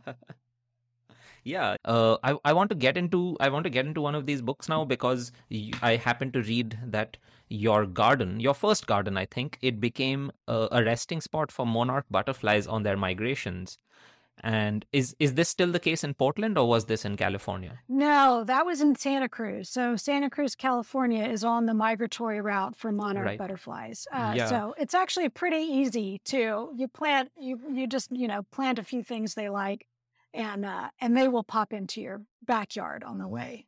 Uh huh. Yeah. I I remember I, I it struck out to me because uh like I remember seeing monarch butterflies during the migration for the first time when I was in Chicago. Oh right. And that's the that's the other migration. So there's the Midwest migration and yes. then there's the West Coast migration. Yes. And then at that time I started reading a little bit about it. So what happened was that I was running my second half marathon mm. uh, of my life and this was during COVID, so it was 2020 and nothing was happening. So I was running it alone by the the lake shore and like a, a lonely race and uh, there was no company except at mile 8 i was joined by some monarch butterflies oh. it was so like I did not know at the time that this was the time of the migration. Uh-huh. So I I was running down. I, I remember I was running south on Lakeshore, and I see this tree is just filled with butterflies and then some of them fly over to the next tree and then they they camp over there and they they're going like and it was windy. So and i was having uh, i was i was struggling to run against the wind. And then i would see this monarch butterfly and i thought this thing is going to go thousands of miles like this like a butterfly being pushed against the wind and it's still going to complete that route. And somehow in this weird way I needed it, so I took it sort of situation, the butterflies gave me the motivation I needed to push in those last four or five miles. and it was just it was just great. Like I still think about them. And then I mentioned this story on my Substack sometime back, and I uh, someone connected with me who lives in Eau Claire, Wisconsin, where I used to be, and they also have a spot in their garden which helps, like they help to raise and nurture monarch butterflies, and this is such a cool thing that now I'm finding out gardeners across the country do on their own capacity. It's mm-hmm. such a it's such a wonderful way to be connected with and to give back to your natural world. Tell me a little bit about your garden now. Like what are what are some of what is the state it's in? What do you have there? What are the other than the plants, what are the animals that interact with it in different ways? well, I don't really have a garden anymore. Uh, I live in a I live in a condo now in Portland. So after after many years of having many different gardens, uh, what what I have now is a is a couple pots on a balcony right there. But it's but it is kind of funny. It's sort of weird that you say what are the animals that interact with it because um, I planted a few things that specifically for hummingbirds. So I actually uh-huh. do have hummingbirds coming by every day. And then um, I kind of got into birds a little bit in the last couple of years. So I have that Merlin app on my phone that can hear bird song and tell you what the birds are. And I just made it into a little art project. Like any bird that I added to my list, I would come home and draw or paint. And so I have a little notebook of all these birds that I've now figured out are in my neighborhood. But um, so now out on this balcony that has nothing but a couple of flower pots on it, I also go and set out sunflower seeds every day. And I have these very aggressive, tiny, adorable chickadees that show up. and if I haven't put them out there, they stand out there and just yell at me. They're they're like, "I'm sorry, we were told there was a buffet. I don't see it anywhere." Right. So, yeah. um, so believe it or not, even though it's literally only six feet of space, I um, there are animals that are out there. Yeah. Yeah. Wow. Yeah. Wow, that's that's incredible. And uh, so tell me a little bit about this Merlin app. So I just downloaded the Seek app recently in order to do a similar thing with trees. Mm. It helps me. It it's supposed to be usable for animals and uh, birds as well, but it works with photos. So I think yeah. it's very difficult for me to capture an a bird on a tree in reasonably good resolution for it to be identified. Uh, but I uh, but I am able to use it for trees. So tell me a little bit about how how you're using the Merlin app, and uh, is this is this a new fascination, birds? It is. Yeah, this was kind of a COVID shutdown thing. You know, we all had a lot more time to take walks because it was sort of the only thing we could do. So Merlin is an app that's developed by the Cornell Bird, uh, the Cornell Ornithology uh, Laboratory. So it's got good people behind it. And so it's sort of Shazam for bird songs. And um, like all of these apps that identify things, like it's it's pretty good, but I do tend to be sort of careful. Like I want to make sure it's heard the bird a couple times before I go, yeah, I think that is right. I think we definitely do have a dark eyed junco here, you know? So um, right. it, will tell you because it knows where you are. So it might tell you, like, I think this is a, you know, black nose grebe, but that would be super weird because they definitely don't live where you are. And so, right. so you have a little bit of a basis for excluding things. Yeah. But like when we were in Amsterdam, I was so excited to go around and add a bunch of new birds um, from Amsterdam to that list. And yeah, the photo ones, like I have one called Picture This, which is also does mm-hmm. plant uh, plant ID. Those can be uh, they're almost like a drinking game. So you take a picture of a tree and it'll tell you what it is, and then just kind of walk around the corner and take a picture from another angle or zoom in closer on the leaves or the bark, and probably you're going to get four or five different trees out of that. So, Yeah, yeah, that's sort, true. you, you do have to be very careful with the plant ID ones because it gets a lot more wrong. Maybe it's just that I know more about plants, but I'm like, that is definitely not a cedar tree. So uh, you're way off base here. So, Yeah. yeah. Uh, like exactly only exactly what you just said like uh, being able to spot how the plant apps are wrong there's this thing called the Gell-Mann amnesia effect i don't know if you've heard of it at all. It's a very random obscure thing. I don't know why i know it.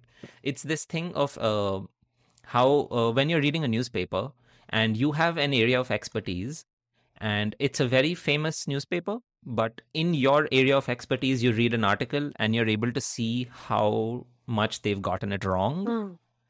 But then you turn the page and then you read foreign policy and you're like, okay, yeah, this makes sense. And you read economics and you take their word for it. And you read sports and you take their word for it. So this is the Gell-Mann amnesia effect that Okay. once in your area of specialty, when you have been able to see how uh, how lacking in research or how in you know not good something is, to uh, it, is it reasonable to extrapolate that they don't know so much about those things that you are not in a position to check up on? Right, right, right.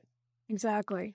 so uh yeah that's just an aside but uh asides are part of this because i now want to talk about cocktails uh i was reading about uh, the drunken botanist and you talked about the origin of cocktails and how they originated from very benign and almost uh good like uh, good good thoughts like with people trying to do good for each other with putting mint into their drinks tell me a little bit about this Right. So what I got interested, well, let me just tell you, like the way this book came about was I was at a, um, I was actually at a conference of horticulture writers here in Portland long before I lived in Portland, and um, a friend of mine said, "Oh, somebody gave me this bottle of gin, and I don't know what I'm going to do with it." And I was like, "Well, okay, I know what we're going to do with that bottle of gin." But um, how are you not interested in gin? Because there's so many weird plants that are in this bottle. Like this is the ultimate sort of gardener's drink. And we go running off to a liquor store to get some other stuff. And I start pointing out, I'm like, well, look, there's corn and there's agave and there's sugar cane. And I'm walking around the liquor store doing this. And I'm talking with this friend of mine. And, and at some point I said, you know, somebody ought to write a book about this. and he's like, yeah, why don't you do that and shut up about it? But but you know, it really was just like a random conversation with someone. And then I'm like, oh, wait, every single thing in all of these bo- bottles, it's nothing but plants. It's not like it's a plant plus some other random stuff. They're just plants. Like, and we should talk about like, what is it about juniper berries? How did that end up in gin? And why is corn used to make bourbon? What about that plant? So that was the idea for the book, and no one else had, had done that thing. No one else had gone plant by plant. You know, people Right. had gone cocktail by cocktail or spirit by spirit, but I'm like, no, like I want to, if oak trees are used to make barrels, let's look at oak trees. What's going on with the oak tree? How is that? Why is that a good thing to put uh, booze in? So, yeah, it was a lot of fun because what it meant was I, mostly I was talking to botanists. And so that was the thing is I thought, you know, there's all these people in the craft cocktail world. They have a big conference every year in New Orleans called Tales of the Cocktail, which I went to. Like they all get together. They're super interested in the history and what are the ingredients and all this stuff, but none of them are botanists and they knew nothing about the plant world. Like I'm sitting in these seminars and I'm watching these PowerPoints they made where they just had wrong information. Like they would say, they would say this plant is in the mint family and it's not in the mint family. And I'm the only one who knows that. And so I thought, well, I know how to go talk to the botanists. Like they're now used to talking to me. This is my sixth book. And um and I know what the cocktail geeks are curious about. So I think I can put those two things together. And so yeah, when you look at these plants and go, how did juniper berries end up in gin? A lot of it has its roots in early medicine because of course, you know, now if we get sick, we go to Walgreens and there's like pills and potions. Well, pills and and um whatever liquid medicines. What you know, you know, cough syrup stuff like that. Mhm, But mhm. it used to be that all there was was plants. I mean, if you got sick, Right. if you had the misfortune to get sick in the 1700s, somebody had some dried plants they could give you that probably weren't going to work. That's all you had.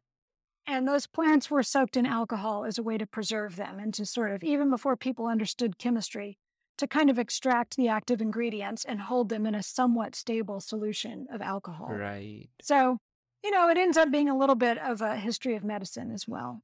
Yeah, yeah. Yeah. So actually, cocktails are a way to trace, are an important aspect of the history of medicine and medication. And Yes. uh, a cocktail is then, so an, a cocktail like that's native to a place is sort of like telling you the story of this is the alcohol that they were able to grow from the things they had. Mhm. And this is the access to medicinal herbs that they potentially had. And this is the combination they came up with. Yeah, exactly. Yes. It's very interesting. And in fact, there's a new book um, called Doctors and Distillers that digs more into the into the specific medicinal piece of all of that. Um, but yeah, you know, this is so going back to Greek and Roman times, for instance, they would put all sorts of herbs into wine. And part hmm of that was to change the flavor because wine tasted pretty bad back then. Like, you know, we're drinking the good stuff now. They were not, you know, it was so um part of it was to stabilize it, like hops were a good preservative, so that's how they ended up in beer. Um, but some of it was for medicine, and definitely you see that with the you see that in China, you see that in India, you see it in Latin America, um, you see it all over the world. You can really ancient cultures, the most ancient civilizations, almost all of them had this combination of plants and alcohol. The one exception, weirdly, seems to be Native Americans in North America, where there hmm th- there was never as much of a alcohol making tradition once you got out of the sort of southwestern tribes and into the northern tribes. Other than that, almost everywhere around the world, we've been doing this for as long as we can trace those origins back. There's a there's even a um, an, an archaeologist who goes around analyzing the residue on pottery shards at archaeological digs and Yeah, fig- yeah, figures out what they were drinking, like what was in there. And some of the earliest drinks are this interesting mixture of it wasn't quite wine, it wasn't quite beer, and it had saffron hmm in it, and it had weird herbs in it. So it's a Right. very it's it is a very ancient thing that that um, cocktails come It out is. of. Yeah. Actually, this ancient history part of it, I recently learned about because I am a big fan of history and I listen to a lot of podcasts on various ancient civilizations. And one of the oldest uh, tablets we have uh, from Mesopotamia is a recipe for beer. And there you uh, go. It's fascinating how many kings were obsessed with it. So there's this, like through the centuries, like uh, ancient Mesopotamia is like 5,000 years ago or 4,000 years ago. But you come to the 1600s and there's this story of a Mughal emperor. So at the peak of the richest empire of the world at that time, I think, um, th- he is approached by an English tra- uh, English explorer who tells him all about how amazing England is. But the only thing the Indian emperor cares about is how do you brew beer? Tell me Yeah. about this because we don't have that yet. So one of his tasks is to uh, tell him, teach him how to brew beer, and that was the only utility this Englishman could offer to India at that time. Uh, I was also when I lived in the Netherlands, and I got fascinated by a lot of beer around me because I was living in beer paradise. Uh, I learned about Trappist beers, and so beers that are brewed in monasteries by monks. And apparently, and this is uh, trivia, so I can't validate it, I can't necessarily verify this, but the story was that during the Black Plague uh, and various other diseases, when they didn't quite know how bacteria, they didn't have a sense of bacteria and viruses, and it was about miasmas and vapors in the air and getting so getting fresh air was important of course for all kinds of reasons it was. But they didn't quite realize what they were doing. They uh, water was considered to be dangerous. It was the source of a lot of diseases and beer was considered safe. And they didn't put uh, it together that beer was safe because it involved boiling water Right. uh, but they were having lots of beer. And that's when monks started to brew beer because this is safe to drink apparently. And that's how trappist beers were born Yeah, and just a little bit of alcohol, even a low alcohol solution, will kill off a certain amount of bacteria. So even with cider, or you, you, hear about like here in the U.S., you hear about the founding fathers drinking gallons and gallons of, of cider every day, and it, but it was pretty low alcohol, it's like three percent. But that's still, you know, that's enough to kill so off light bacteria. light beer is part of american history in a very deep way i didn't know that like i just thought it was know. a recent horrible thing that they started doing in order to sell at baseball games, but it makes sense. A lot of those old kind of homemade beers were very low alcohol. I mean, maybe 4 or Uh-huh. five percent was pretty, and you still see that today. Like for instance, there's a lot of there's a lot of African nations where they make um, they make a, a beer out of a type of like a, a millet sort of of grain that is just made at home and it's quite low alcohol and they don't you don't ever it's not pasteurized so the fermentation never stops and it has this almost yogurty kind of quality to it and it's something that people make at home and drink at home Uh, so so those those kinds of homemade brews always tended to be pretty pretty mild stuff really Yeah. uh, uh, another thing you mentioned uh, while uh, talking about this book was that you were you, you were you had gotten used to speaking with botanists, but now you were learning to speak with uh, alcohol enthusiasts, let's say. right yeah and uh, it again it it it uh, links back to what we were talking about you not really fitting into one genre like you're not only uh, do your books occupy multiple spaces in multiple bookshelves but uh, also the people you're speaking to are broad. You're speaking to people who are uh, geeks for different niche subjects and still congregating around your book which is a fantastic situation to be in by accident or by design. Congratulations. This is amazing. Right uh, yeah. but I, I was reading this quote on your substack which when you just recently started your substack and you said you spoke about your natural disinclination to pick a lane. Oh. and I, I love that line. I've written it in block letters on my page because I wanted to remember this line. It's such a good line. I, I fully endorse this idea. Uh, tell me a little bit about this with respect to, you know, just giving yourself this permission to write on these subjects that you do not, uh, you cannot point to these traditional credentials, you know, institutional uh, credentials which give you the quote unquote right to talk about them. Did you ever face this kind of self doubt? Did you have to answer these questions to yourself or anybody else at all? Yeah, for sure. Because the publishing world and the I think the art world is very much like this too. They want to put you in a category for a good reason. And and the same if you were a musician, you know, and you had a record label, they'd also want to keep you in a keep you in a lane because they know how to sell that. You know, just keep doing this over and over again and we can we can build something out of that. Um, my problem with that is that I just get bored too easily. Like I, I, I- look at people who've managed to build a life for themselves out of a particular topic, and they're like, "I'm that guy. I'm the one who does this thing." And I always think, really, like ten or twenty years later, you're still, are you really still into it?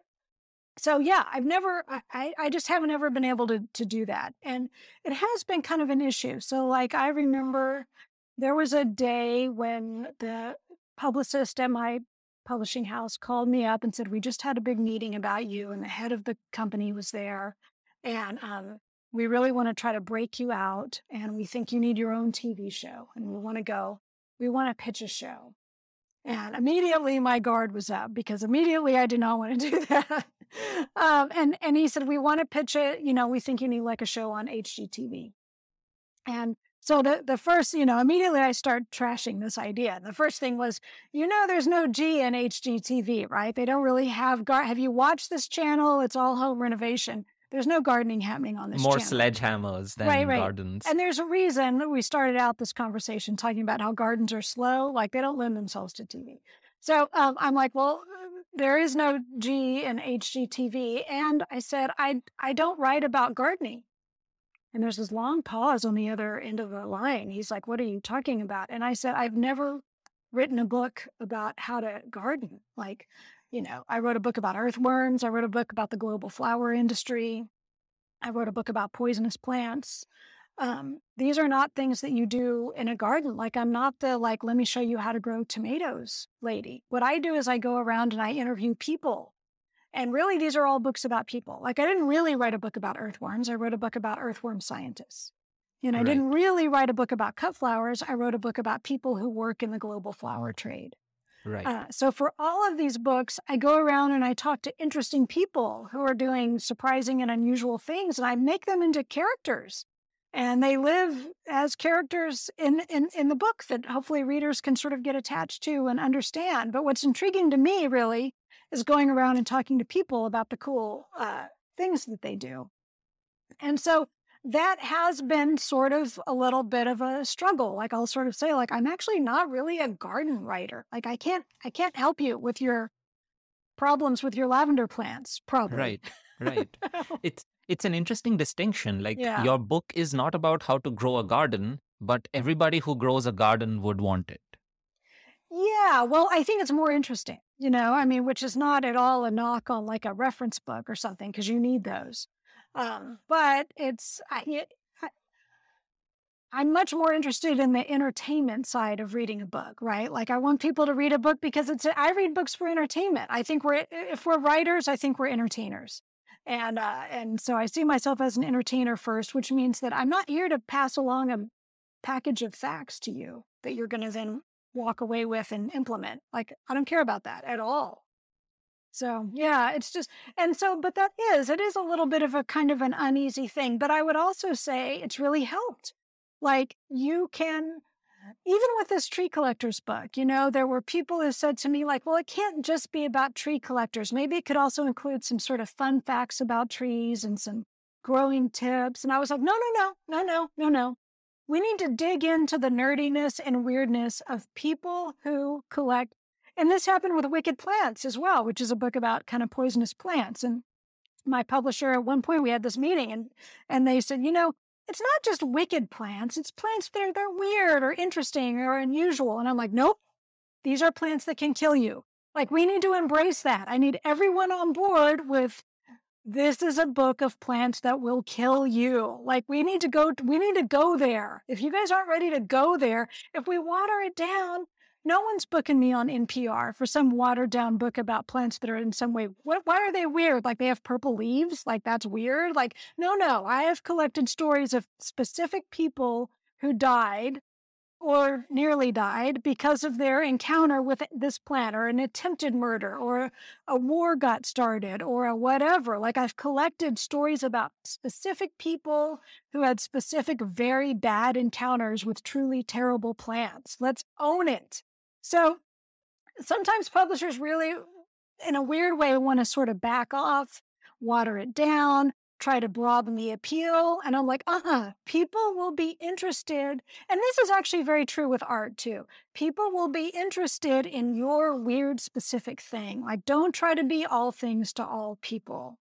Uh, there's a wonderful artist named Nicholas Wilton, who's sort of a guru, particularly among abstract artists. And he talks about this like, really get in touch with your preferences. I like this. I don't like that. I want this. And the and and weirdly, the more specific you get, the more appealing it is to people because they can connect to your Right. weirdness about it. Yeah. And then Yeah. they and then they want to know more about it. If you try to just be all things to all people, we're we're bored. So yeah absolutely and this this is so profound you know like uh, because uh, like the pull from the side of industry and traditional publishing seems to be that can we cover more bases but that's coming at the cost of becoming more shallow so we mhm. have this much quant this is the volume we have do you want to spread it over a large area or do you want to go deep with it That's right. and there is there is this choice and there is this conflict that you are facing on that end so it shows a lot of what what shines through is this clarity of purpose from your end of Yeah. you knowing what you want that book to be you almost also in I, I guess this becomes stronger over time with experience also having a sense of your audience and what they what kind of people they might be the idea that you're connecting with people who are geeks about a certain Yeah. subject and they want you to go into it they want you to go into this thing that is not broad that is deep Right. and uh, like uh, so tell me a little bit about this. Like was this uh, uh, this friction that we speak about about going in a certain other direction and making it about weird plants these are external questions that you are fending off to Mhm. defend your vision. But within yourself as a writer do you ha- did you feel also this uh, this idea of this uh, this confusion about what is your purpose? What is the space you're filling and what is it that you can be, get away with doing? Well, I think for me, when I first get the idea for a book, Um, that's kind of one of the early questions. Like, is it just this? Is it this plus some other things? And sometimes it's this plus some other things, right? Like, so I go to uh, visit a flower farm and I see what that flower farm's like, but I'm like, is it just this or is there more to the story? Like, how, what is it exactly? Um, but I think very often the thing that appeals to you initially, like the initial weirdness about it, is what you got to really hold fast to and really stick with. Even with drunken botanist, like the premise is so simple. It's all the plants we turn into alcohol. And then my editor is asking me, like, well, can you include some non-alcoholic uh, cocktail recipes in it? Because, like, I'm pregnant and I like going and ordering a pregatini at a restaurant or whatever. And I'm like, no, no, this is a book about all the plants we turn into alcohol. There will not be a recipe for how you can take some pineapples and strawberries and mash them up with club soda and have a non alcoholic beverage. This is a book about booze. So, you know, like I became like the staunch defender of like, this is what makes it cool. Like, it's not just a book about all the pl- eh, having a glass with a bunch of flowers sticking out of the top of it that you're going to order in a restaurant. That's not what this is. Um, so yeah, I definitely had to. And you learn that. Like at first, when my first book came out, I just thought the people I was dealing with on the other end of the phone were so sophisticated and that they knew everything. And here they are off in this office in New York, and uh, I don't know anything about what's going on over there. And they, and I later found out we were all 26 years old. They were too. I didn't know that. I didn't know that my fancy editor in New York that this was her very first book and that she was an editorial assistant and she was they were trying to decide whether she could make it as an editor and then my publicist who seemed to know everything was like my age and just a guy figuring it out like i didn't know i thought they were such geniuses and it took a long time for me to understand that well i have expertise to bring to this too and i have a point of view and um, and and they don't necessarily know they, they they know more about certain things but that there's still an argument that i can make respectfully right. try and to and that there is a that there is a value of your like your idea and your conviction for that idea is the reason for the book. So yeah. even if you're like so it sort of ties into what you said before about the weirdness like this manifests in art also in so many ways. You know you know you have people you look up to and then you try to draw like them and i meet a lot of people who uh, when they ask about my art the questions often are what sketchbook i use right. or what what uh, uh, pen i use and yeah. then what nib size do i use and how fast do i draw and uh, these are i feel like these are such unnecessary questions and yeah. i try to fend them off as politely as i can but right. i really inside me i feel like this is the most un- like if you actually wanted an answer from me about something. And if you had one time to ask me this is possibly the least useful question you could have asked. Right. But but people hold on to this because they feel that they need to be like somebody else. So often in art also you know we we we berate ourselves because we think we need to be uh, like this thing that we have established in our mind. We've given it a pedestal. This is the ideal. This is perfection and i have to get there and the path to getting to perfection is this horrible uh, masochistic path in which you kill all the weirdness inside you.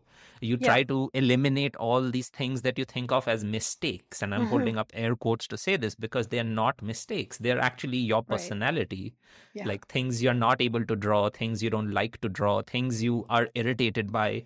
These are the things to tap into rather than the things to tu- rather than things to tune out or to to push out of ourselves That's and right.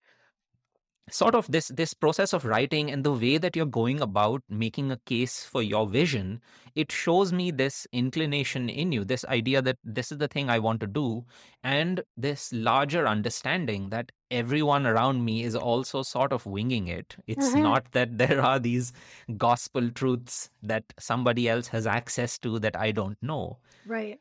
the path to success uh, you know the idea that you need to be confident about this path that is there and then you need to follow it and then you will be successful and to flip it around just a little bit any path you walk with confidence you will eventually find success in and confidence is not something that comes after the fact of knowing that something is going to work but it is key to making sure that it does indeed work in some way later and not necessarily knowing how it's going to work. Yeah, not necessarily knowing how it's going to work. Um, I don't know. I this stuff is so tricky, especially any anytime we talk about success. You know, if you mean something like success in the publishing world, like I'm I'm so aware of of how much of it is luck or being in the right place at the right time or even being the right kind of person. I mean, you know, honestly, most of the time when I'm in meetings with my publisher, it's me and a bunch of other white women we're we're we're carbon copies of each other, right? We read the same books, we have the same cultural references. We're we're all on the same gluten-free diet or I, I'm exaggerating, but you know, mm. do you know what I mean? Like so there's unfortunately there's sort of questions of are, are, are you the right cultural fit? Are you the right whatever that the world is looking for that you don't get to so much control. Right. Um and there's all these ways that I've been the wrong person too. Like I, mm-hmm. it was years before I realized that a lot of people who refused to talk to me for Flower Confidential might have responded differently to an email from a man. It never occurred to me to try that. I wish I had. Right. And I know that happened with Drunken Botanist, which is the cocktail world. Unfortunately, is a real bro culture. Mm-hmm. And um, I, I, I now, I now can look back and see, like, oh yeah, okay, I get it. These people were never going to talk to me. So, you know, so sometimes I, and, and, and I think even understanding, like, it's one thing for me to say I'm going to hold true to my vision, but my vision isn't crazy or my vision isn't so outside of the publishing world. Like, if I had gone to my publisher and said, I want to write Drunken Botanist, but it's going to be a play and you're going to publish the script of the play. Right. Right. I'm sorry, that's not no. You can be as loyal to that vision as you want. It is never going to happen. So Right. So I there may be some of this like believe in yourself and put it out there and other people will believe too. There is that, but there's also all this other stuff, right? There is an industry that you have to navigate that has its own deal going mm-hmm. on. And so I don't know. It's it's a little of both. Yeah, yeah. Yeah, I I agree. Like there is this like it's it's part of being a writer for sure. It's definitely part of being an artist that you have to uh, know what people around you like. And subconsciously those things do influence you because you are influenced by the things that are successful around you the things that you've been taught and somehow imbibed are aspirational. So inevitably those things also seep into you. But you also have to be very very uh, you have to hold on to what you think and yes. you have to hold on to even the things that you wonder why do i think this way? Like maybe i'm wrong like maybe i don't need to have these strong feelings against a certain art form. Right. But i feel like no you need to hold on to that. Like even if you have an irrational prejudice against cubism or anybody playing with perspective in playful ways like you have this irrational attachment towards realism. And i don't but if somebody else does that they should hold on to it. You should hold on to all of your idiosyncrasies because those are the only things that will help you create like so the thing I say in my workshops is that you need to make your own lines. Like yeah. if I draw a straight line and you draw a straight line, they should look different. Your mm-hmm. line should be your line. But we have this plague of uh, not knowing like you uh, we started uh, uh like you just started uh, saying this with saying that you have to have a meaning of success in your life and what success as an author might mean like what might translate to. But there is also this internal notion of what is success and that also needs to be clear in some sense to us or it needs to be articulated within us to ourselves because otherwise you're always chasing and if you're always chasing again you tend to let go of this vision that you have. So yeah. uh, th- that's sort of what i want to ask. With all these books and all these different kinds of books did you have a sense of what did uh, uh, did you have a sense of what success might mean to you? And did that sense of success change with every book and uh, the market for that book or your idea for how it came about? I yeah, I mean I I've never had any kind of grandiose vision of what this could possibly become. So when I wrote my first book, I assumed, first of all, it never occurred to me that I would get to write a second one. Um, I never thought I'd quit my day job. I, I mean, I very clearly was like, that that's not something you do. You don't support yourself writing books. No one does. And uh, so, yeah, with each book, like some little surprising good thing would happen, but I would always be like, well, it's not going to happen again. Or, you know, just because that thing happened doesn't mean that the next thing that happens is whatever's the next thing up the tier. And I didn't know what the rungs of the tier even consisted of. Like I didn't even know what was out there necessarily to want. But I've always been like that. And even with this book, I'm this tree collector's book that I'm doing now. So this was my the first time to do an illustrated book, which was a huge thing. I had to spend months figuring out, can I really do this art? Do I even know how? Like, what, what would that even look like? I had to buy a scanner and figure out how that, you know, I hadn't done anything like that. And do I even want to, or is it going to start to feel like work? And I don't want art to feel like work because it's supposed to be the thing that has no expectations attached to it. right. So I had all these, you know, things to consider. And when we took it out, when the book proposal finally went out, you know, I had very modest expectations. In fact, I remember went out right after Labor Day, and I didn't know exactly when my agent was going to send it, but I knew she said, you know, publishing industry goes on vacation in August. We'll send it right after Labor Day. So I'm out taking a walk a day or two after Labor Day, and and and I'm thinking on my walk, I'm thinking, what's my backup plan? Because nobody's going to want this book. So, given that, uh, can the book become something else? Like, could I do this? Should I try to make this book into like a newsletter or a podcast or a or an art project or a something? Or should I set this aside and pitch another book? And if so, what is really my runner up idea? Because I hadn't spent a lot of time thinking about that. My whole walk, I'm thinking, I need a backup plan because this is definitely going nowhere. Like, she's going to send this out and it's going to be crickets. And I get back from the walk and there's an email from my agent and the subject line is something like, Your book is blowing up, you know? And she's like, Oh my God, you have no idea. My phone's ringing off the hook. Everybody wants this thing. And I legit, genuinely did not expect. I was like, This is too weird and no one's going to be into it. So, right. yeah. So I've always had this ridiculously low expectations. And um, I never like I started making a living as a writer after Flower Confidential came out. And the only way I did that, I always had a day job. And I thought, well, I'm going to, I never spent the money I earned from writing because I thought, I have a job that supposedly pays my bills. Why should I take mm. this $100 I got or this $1,000 I got? Why should I just blow this on stuff? Because I have a job. So I made a separate bank account at a different bank. So I, it was sort of hard to even get to it. And right. I put all the money there. And I told myself that when I had enough money to live for a year, like a year's worth of sort of my half of the bills, I mean, I'm married. So hopefully he can come up with his half. I'll come up with my half. I'll quit my job when I got a year's worth because that way I'm never worrying about next month's rent. I'm worrying about right. 12 months from now's rent. So that happened yeah. about the time that Flower Confidential came out. So it was my third book. But um, I don't think I would have ever said before that I'm going to make a living full time as a writer. And even after right. that happened, I always sort of thought, well, maybe I've bought myself a year and then I'm going to need to go get another job. Like I was always looking. Uh, this this was still when there were want ads in a physical newspaper, so I'm always sort of looking, going, "That's a job I can do." Yeah. And I, and I, still joke about that. I mean, now I'm virtually unemployable. Like, I can't wake up to an alarm clock. I can't be expected to be anywhere on time. I'm not going to do what people tell me to do. It's too, it's, I'm too, way too far gone.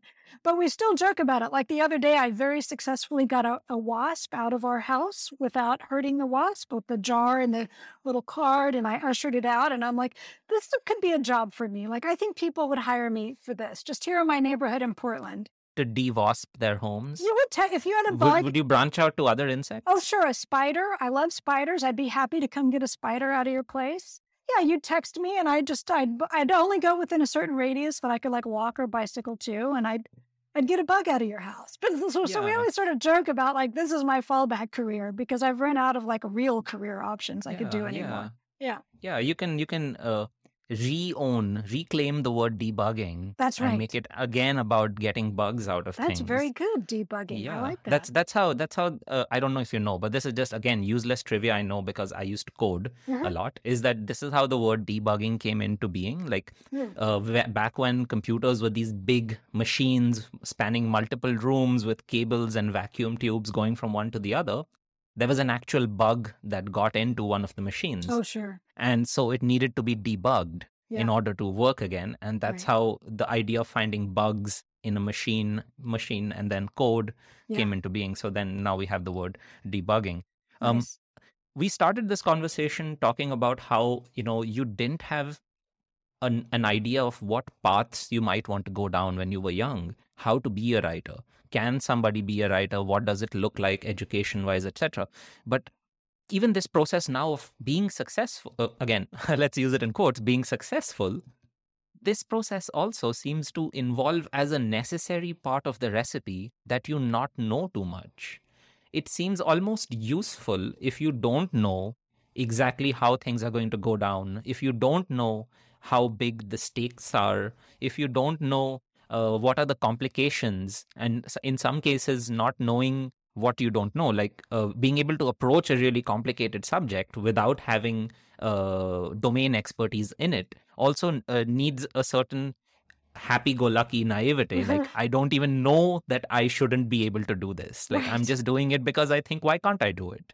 Right. Like it's it's Dunning Kruger effect to, to the to the public benefit. Uh, it like the importance like what comes back to me again and again is the importance of not getting in your own way with too much knowledge or foreknowledge. Do you think that's important? I do think that's important. Um, you know, well, I'll, I'll say this.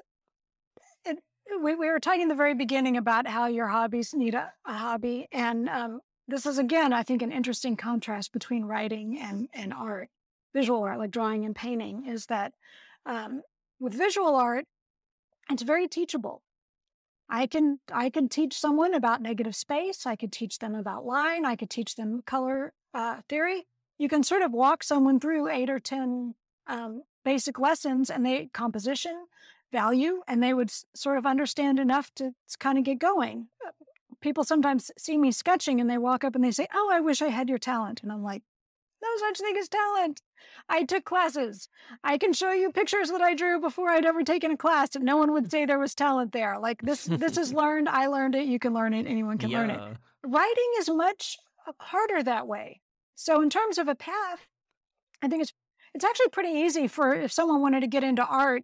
If they spent a little time poking around, they could figure out like, well, here's a path. Here's sort of what I could do, and by the end of doing this, I would actually be sort of competent in drawing or or painting. Right. Writing is weirdly harder than that. Um, it's harder to sort of figure out what the path is. The publishing world is very opaque. It's a, it's a black box. It's hard to understand what's going on inside there. Um, and so, one of the things I love about art is that it is much more knowable. It is much more teachable. It's much more learnable it's easier to get my head around and and writing is very confounding for how uh, so so i just think even if i was someone who needed to understand the path before i got on it with writing that is so tough and yeah. and in fact i'll tell you when um right before uh right before COVID started, actually, I had been thinking about teaching writing because, you know, I get asked questions, right? People, just like you said, people ask you, what kind of pen do you use, right? Well, literally, people ask me, do you type your books on the computer or do you write them out by hand? So they do ask me what kind of pen I use too, basically, but also other questions. Like, I have an idea for a book, I just don't know how to get started, or how do you do your research, or, you know, there's sort of, and I can expect those questions. At the end of every bookstore event, there'll be a line of people and they'll have kind of the same questions. And the thing is, I have answers to those questions. And they're not like the standard uh, answer that you could Google and find. They're weird things that I've kind of figured out for myself and worked out how to do.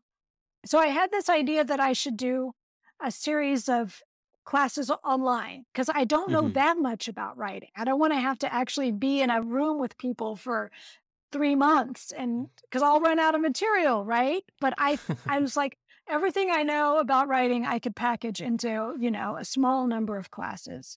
So I got interested in teaching online for that reason. I thought, I'm just going to tell people, you want to know how to revise your book? I actually have some little things I do. It'll take me all of 20 minutes to tell you what they are. And good luck with you. You can go do it. Mm-hmm. Um, but that's not much. Like, that is not much information, right? Like, for 20 years of being a writer and someone who makes a living as a writer, I have surprisingly little that I can pass on, is my point.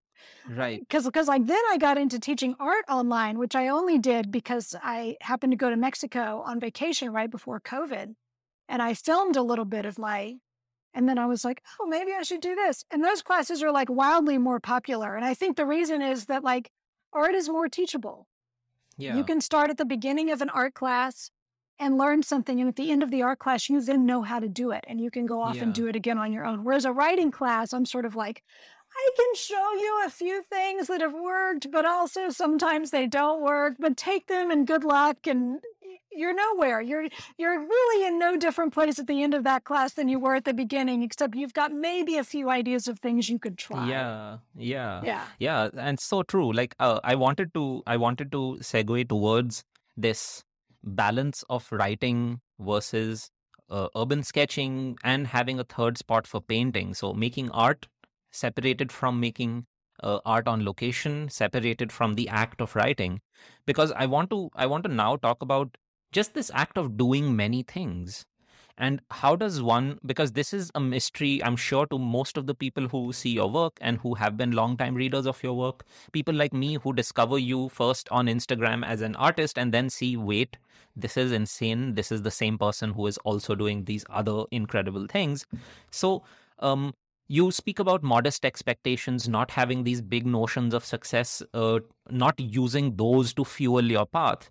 But now I'm thinking about the path, I'm thinking about the fuel, and I'm thinking about how one paces themselves through these things. So uh, this is linked to a, a question that Jim Richards wanted me to ask you. He wanted me to ask you about just how do you do so many different things and how do you manage and how do you plan? And do you have a plan of say if not a day to day plan but a week to week plan or is it a month to month plan?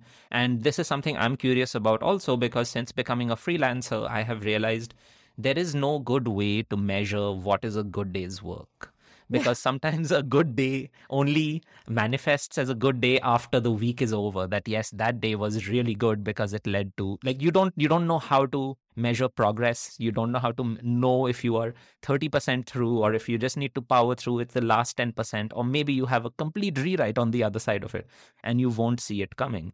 So uh, tell me a little bit about how how you manage expectations. How do you plan? How do you how do you work around this this really baffling, difficult word called productivity. Yeah. Well, uh, and I, my attitude towards this has changed recently. So um, I, I do have a very specific answer to that, but I'll, I'll first say, um, people ask me that a lot, and and and one thing I always remind people is that I don't have kids. Um, if you are if you are responsible for caring for other people, whether they're your children or even a, a spouse or parents, or if you are a caregiver of any kind, then that fills a certain amount of your day. I literally have no one who needs anything from me. I have a husband who's very self sufficient. Um, if he walks in the door and I am not, and I, I'm not coming downstairs, I just hear the sounds of dinner being made. There's no conversation. You know what I mean? So I, I have never had the responsibility of having to care for anyone but me. Mm-hmm. Um, and I haven't had a job in a very long time. A lot of writers are also teaching and co- college or they're doing something. And part of the reason that's worked for me, like I, we talked about, I saved up some some money. It took seven years for me to save one year's living expenses, but I did it. But also, we we just live quite modestly. You know, we mostly lived in a small town in the middle of nowhere because it's so cheap to live there. And even though we're in Portland now, we've got a pretty like I told you I don't have a garden. Like that's because mm-hmm. we we didn't want to spend the money. We live in a little tiny place that was affordable for us. Mm-hmm. So those are things that are like choices, but also not choices that everybody gets to make, right? So, so there's that. So what that means is that I have nothing to do all day, every day, but just amuse myself in a way, right? To make my stuff. I, I'm not a particularly good housekeeper. The house is a bit of a mess. Like this is all I have going on. So when you think of how many hours there are in the day and no one expects anything of you except maybe a quick trip to the grocery store, or you're going to move the laundry from the washer to the dryer, that's not how most people's lives look. So nobody should beat themselves up over what they are or are not getting done in light of their other responsibilities. That's a big right. thing. Having said that, um, so I like doing a lot of different things because I need a break. And so what I learned as a full-time writer was that you do not sit and work on your book for eight hours a day. I mean, I had been working in an office where you show up at eight and you're there till five and you get an hour lunch and I thought that's what a workday looked like.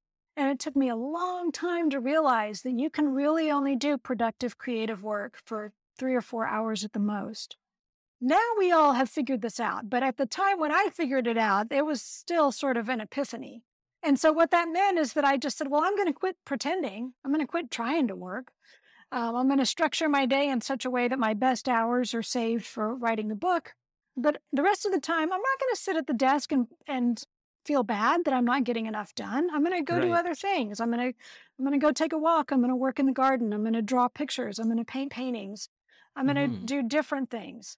Mm-hmm. And writing is also just so mentally exhausting for me. I mean, at the end of the day, if I've been if I've working on a book and and I've been writing, I'm extremely boring after that. Like uh, like you know, my poor husband comes home, I got nothing to say. Nothing. I cannot get another word out. I am depleted and dead and empty. And so like art is so great because it's nonverbal. So it's a thing that yeah. I can do that doesn't tap into the same and I'm used I'm working with my hands like in every way it's it's different. So right. what seems like productivity is in some ways just a way of being like, I have to do something. I'm not going to sit around and watch TV for the rest of the day. Um, what can I do that's very different? If I was into sports, I'd probably be off playing tennis or wh- whatever. But this just happens to be what I'm into. Um, but the the other thing that you mentioned about productivity, and this is the thing that I've just learned recently, is what I used to do, well, I, I still make myself a schedule. So when I sign a deal for a new book, I lay out how long it's going to take me to do it and what I have to do every day for the next year or however long it is in order to get it done. And I decided a long time ago that it worked better for me to do all the research first before I ever start writing.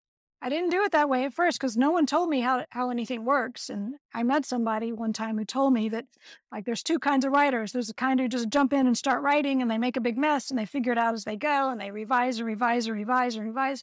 And then there's the people who, like, figure it all out first. So by the time they sit down and start writing, they have a roadmap. And I'm like, ah, I like that second thing. I'm going to do that. and he said, oh, you can't change. You're either one or the other. And I'm like, watch me. That sounds mm-hmm. way better. No one told me about that one. Now I know. So I map out, like with the tree collector's book, I signed the deal in September and um, I mapped out that I was going to spend the rest of the year, the calendar year, uh, interviewing people. So, first task is to make a list of likely suspects and then start scheduling interviews. If you look at my calendar from a year ago, you'll see that I had a Zoom or two every day talking to possible candidates that I could interview for the book. And at some point, once I had enough, I'd start writing and the schedule that I worked out for myself, that again is just kind of what I know I can accomplish, is that I could do two of them a week. So there are like 800 words, roughly, these profiles of from the interviews. So uh, on Monday, I would do one 800 word piece. On Tuesday, I would do the second one. And then Wednesday, Thursday, Friday, I would do the art. I'm working from photographs that they sent me. So like I you can imagine how this goes, right? I've got a big Google spreadsheet of right. have I have I received the photos yet, you know, all those columns and once I've got enough um, I'm doing that and that it would take me X number of weeks to finish at that rate. And then I build in some extra weeks for getting sick or going on vacation, or it goes badly one week and I don't finish. And so I need two weeks to get that chunk done. I build in a nice, comfortable cushion for myself. And then I get going. But what I realized this year in doing this is that uh, the way I used to do it um, is that I used to say that I would write a thousand words a day. Mm-hmm. When I'm writing, like there's the research part, which is just research. But then when I'm writing, of course, I, I give myself a quota of like a thousand words a day. I used to work seven days a week. I used to never take a day off. My husband was also working seven days a week, so it didn't seem weird. That's all we did. And that the way I would know that I had a good day, that I could tell myself at the end of the day, like, you were productive today, you're a good person, is that I did that work. And I yeah. realize now how cruel that was. That's a very yeah. cruel thing. I would never say that to someone else. I would never say, the only way you can feel good about yourself at seven o'clock is if you did this quota of work today. Otherwise, you're right. a loser, right? Yeah. But at some level, I used to tell myself that. And so right. getting the work done was a way of not having to feel like a loser by dinner time. Like, that's right. awful. That is truly yeah. awful. Yeah. Uh, like allowing yourself to feel good about yourself and withholding, withholding uh, joy yes. like that. Like, uh, you're almost you're almost blackmailing yourself and yes. 1000 words a day is actually no different from 8 hours a day because yeah. in the end what we're doing is and i've thought about this a lot too because i came from an engineering and a science based life so a very quantitative numbers driven world Mhm. to a world which suddenly had no place for numbers. Yeah. So the only numbers I had to hold on to were things like eight hours a day, seven Right. days a week, Right. or 1,000 words or 2,000 words a day. And Yeah. these numbers, they let us. This is how science works also. Numbers let us abstract a lot of things, and Yeah. then we can play in this language of numbers and come up with more numbers. And then we recontextualize them to the situation. So you run numbers through an equation, they come out, and then you think about what that number means again, putting it back into context in the world that you were that you were thinking about or reading about. Yeah. Uh, so uh, this doesn't apply to creativity. The- Right. You can't you can't think of eight hours. Eight hours doesn't mean anything. Eight hours is not a guarantee. And I spent so much time also. So you you said that you know uh, this was back then, so I didn't have the opportunity to think that I could be more forgiving. But you know this is a this is something that hasn't gone away because i faced it for sure. Like i felt for the longest time that if i don't do 1000 words i'm not allowed to feel good for my, good about Yes. myself. And don't don't i want to feel good about myself? Right. what this does is it underestimates our ability to spend a lot of time living in self uh, hatred and shame. The human the human body doesn't really want that much of self pride it can get away with a lot of lot of self loathing like you can spend years in that cycle. Yeah. so uh, once you realize that this is what you're doing and you're just going to spend your whole life being uh, whole life hating yourself it's not that this is going to somehow lead to work happening because you don't want to hate yourself anymore. Uh, then you understand and you have to come up with these new metrics. And these new metrics again you need something. You need something to tell you hey good job or something that indicates hey you're allowed to feel nice but the toughest task is to sort of en- disentangle it from activity or like is uh i'm i'm asking i'm i'm going on this very long uh, detour because i was reading about productivity and there's this very famous podcaster and writer and i think he's an academic called cal newport. And uh he talks he's written a several he's written several books about productivity also and he talks about this thing of slow productivity Mhm. so, not measuring yourself in terms of hours in a day or even having a weekly target, but for the really big things in life, don't have, don't, uh, don't uh, quantify them, don't break them into little chunks. For the Mm. really big things, leave them abstract, leave them vague, Mm. and have an idea of if I want to be an author. So, a really big thing being I want to be a, a writer that people read have a five year timeline without a Mhm. strict idea of how you're going to get there. But if you spend more time in a five year timeline uh, mindset, then you leave more space for play, to take days off, to take week off or weeks off on vacation.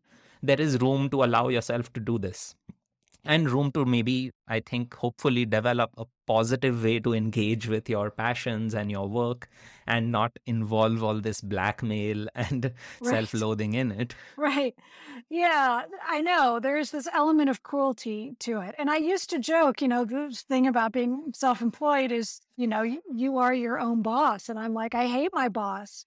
I I work- yeah same thing work- like i'm a work for this terrible terri- boss i'm a horrible employee like That's it's right. just both ends of this is really messed up and i don't know how things are how this company is supposed to function Totally right. I have this awful boss now who never gives me a day off. I hate her. I don't want to work for her. So yeah, well, I, I I don't know. I think my answer would be somewhere in the middle there. My answer would be like for me because I sign a contract with a publisher and they have expectations.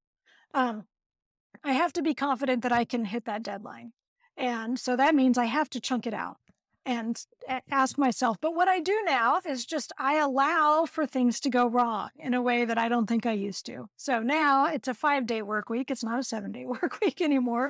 and it's a work week that has enough, um, or it's a schedule that has enough lost weeks in there so that so that if by Friday, especially the drawing part of it, you know, the writing part is now um, easier for me. But especially the I'm drawing people's portraits and I'm drawing pictures of trees. And if it doesn't go well, it doesn't go well. I'm going to have to redo it. So uh, now for me to just tell myself, like, well, this is part of the process. And you may have to do two or three versions of this drawing. And that's why we have extra weeks built in for you. So, right yeah. yeah yeah and when you were talking about writing a book and now having come to appreciate this planned way to write a book that having a time to do all your research for example uh, is this also like uh, I found it interesting because there's this uh, comparison I often bring up on my podcast, and it's especially relevant now because you're actually a gardener. In that, uh, the gardening and the architect's approach to writing a book, and this was articulated for me at least. I read a quote by George R. R. Martin, who wrote the a Song of Ice and Fire, the incomplete fantasy series that has driven everybody nuts. uh, so maybe not the best guy about getting things done, done. Right. But uh, regardless, he spoke about uh, he's a gardener who was messed up.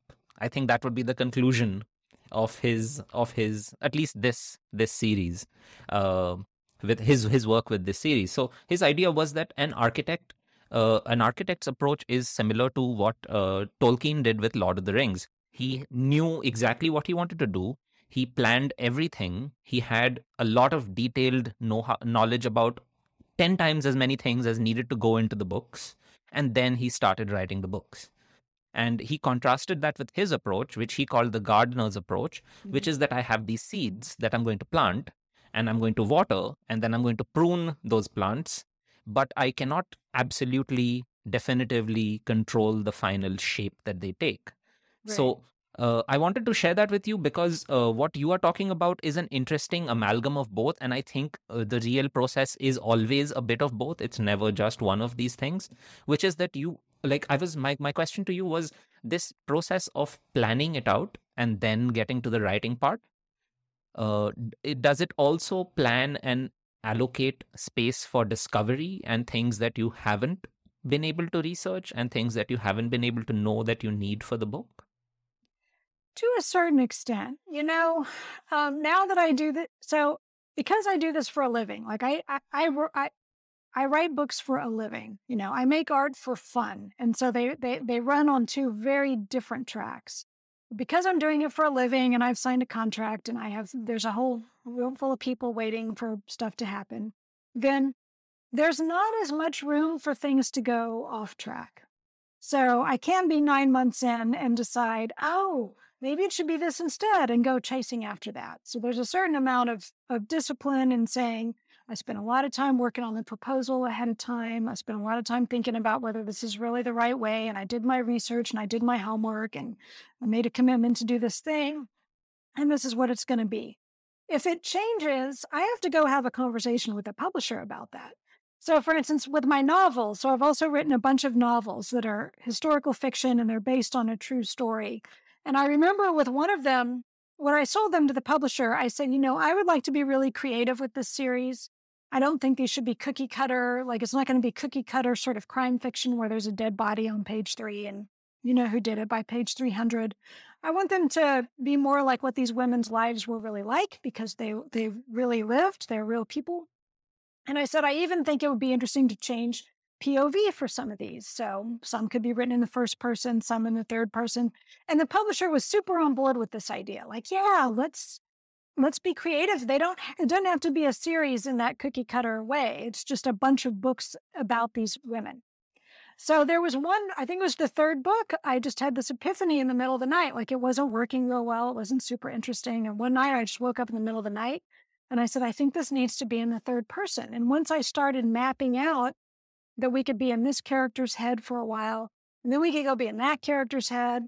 What happened was I was reading Edith Wharton at the time, and I was like, I should write this like an Edith Wharton book. Like, that's easy. She just wrote these amazing, you know. I'm like, I'll do what Edith Wharton did.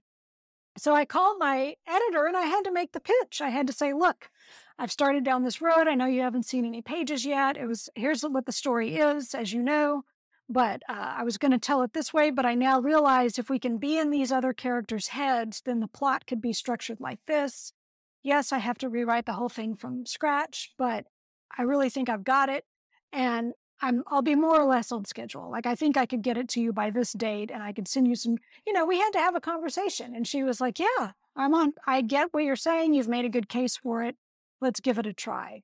But that's all done very much within the realm of like, this is my profession and I have to act like a pro- professional. Right. And, you know, right. Yeah. Yeah, yeah. And we didn't we didn't go into these novels at all, but we should have. I don't know how I jumped over them because I am actually I should tell you, I uh, last week started reading Girl Waits with Gun. Oh, did you? So, yeah, I'm like I'm almost halfway through. Uh, I was reading this morning also before Oh. we, reco- we started recording, and Okay. I think she's about to get a gun. Oh, I think yes, so. I have no idea. There are lots of turns, Yes. but uh, I think I'm at a at a spot where I really want her to have a gun now to deal with right. the kind of problems that she's seeing. Yeah. Uh, let's let's go to this novel. So you have these novels because you have not only um, trespassed on gardening territory where you had no business being and writing books on, you have also trespassed back in time to the 19th century to write historical semi fiction. Like it is based on this real account that you were able to find during your research for other things. And then you were fascinated by the story of these three sisters who lived in the US at the end of the 19th century. And one of them becomes one of the first female sheriffs in America. And then you write this series of stories around these three en- enigmatic personalities. So, uh, tell me a little bit about how, like, this this courage to change lanes like to Yeah. feel like you could like what was the reaction around you in this structure that you just described to me in which you know you're allowed to do different things but you have to think about so many other people and part of that is that you have an identity as this and you are being marketed and Mhm. promoted in a certain way by these people who are also invested in your success and your career and then to decide that i'm kind of bored i want to change direction Yeah. to fiction what was that what was that change like with all of these other factors in place It was not smooth. You know, I had written a couple of other novels. So, in between my earlier nonfiction books were these novels that nobody wanted to publish. Um, my agents were not, I had two different agents um, over that time period. They were not particularly thrilled.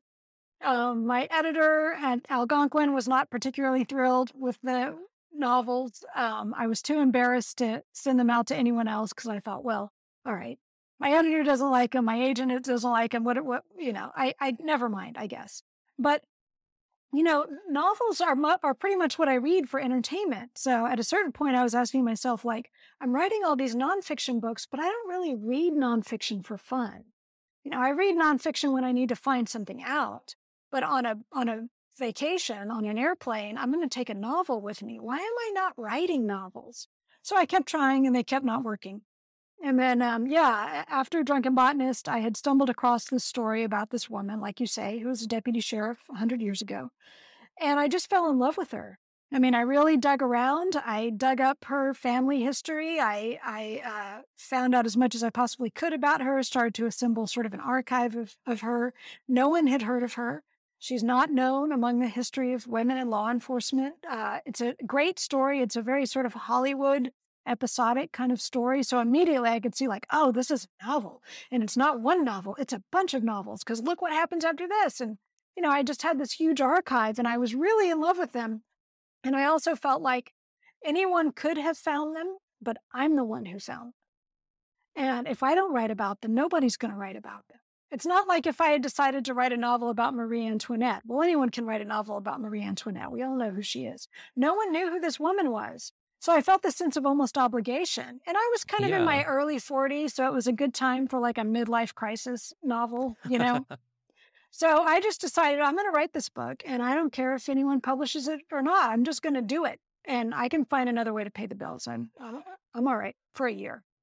And I Mhm. did. I wrote the book because with a novel, you really have to write it first. You can't really sell it on a proposal unless you're Stephen King.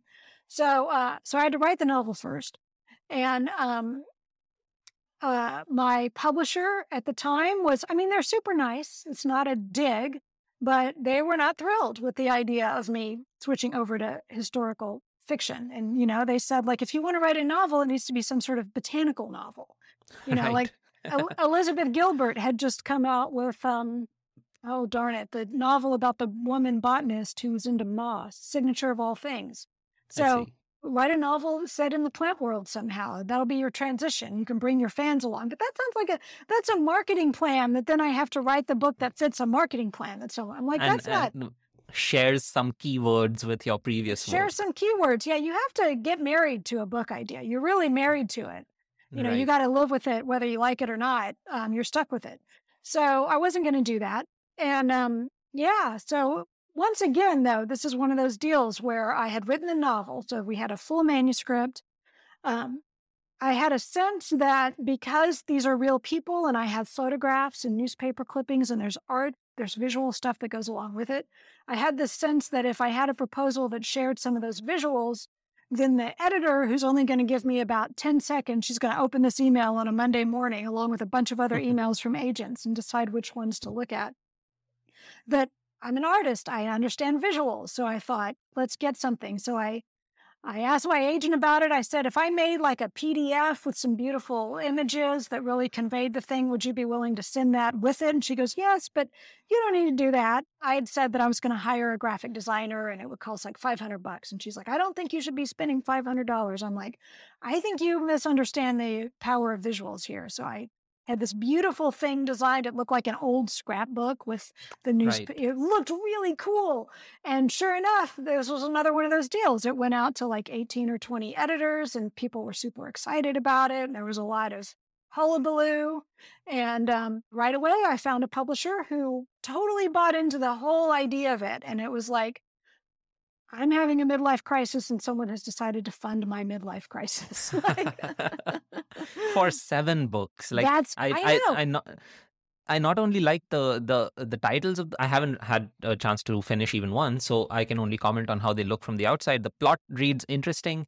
Uh, the covers are beautiful. Like, and I love I love Yeah. the titles. Like, there's uh, what I'm really admiring about all of this stuff is also that you know you're obviously fueled by your creative desires. Like, it's pure creativity and the joy of creative expression, but it is living inside this world of in which things get done a certain way yeah. and you are able to find those knobs and those levers and turn them so i think the fact that you're expressing yourself creatively while turning the levers of what success looks like and what makes a book work i think that's what i find the most uh, like the most fascinating about this. Like I, I i just love this aspect because i can imagine so many people wanting to do things a certain way and at various points running into this kind of opposition or a little bit of friction or a bit of pushback and reacting adversely either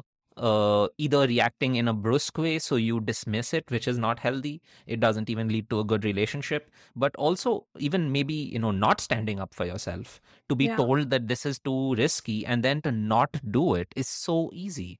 To start to rely on the words of these people whom you first have to start to trust. So part of that trust is that you are going to rely on them for the things that they are experts at then to still push back against it takes a bit of a bit of courage and a bit of conviction of your own self I mean, it's very easy to be talked out of any kind of idea. And I've let myself be, t- and in fact, that was part of the thing with the novels is that I said to myself, I have been, I've been talked out of writing books before, and I'm done with that. I'm not going to let anyone talk me out of a book again. Um, life is short. You know, do your things. And I think at a, at a certain point in your 40s or 50s, you start to know people who who die. Like friends of yours die? Maybe maybe someone you know who's 60 dies and you're 43 and you're like huh 17 years. Mm-hmm. not as much time as i was counting on. You know and you start to sort of get get into this like i still have lots of time to do the things but maybe i should start doing it maybe now is not the time to keep putting it off. So yeah, Yeah.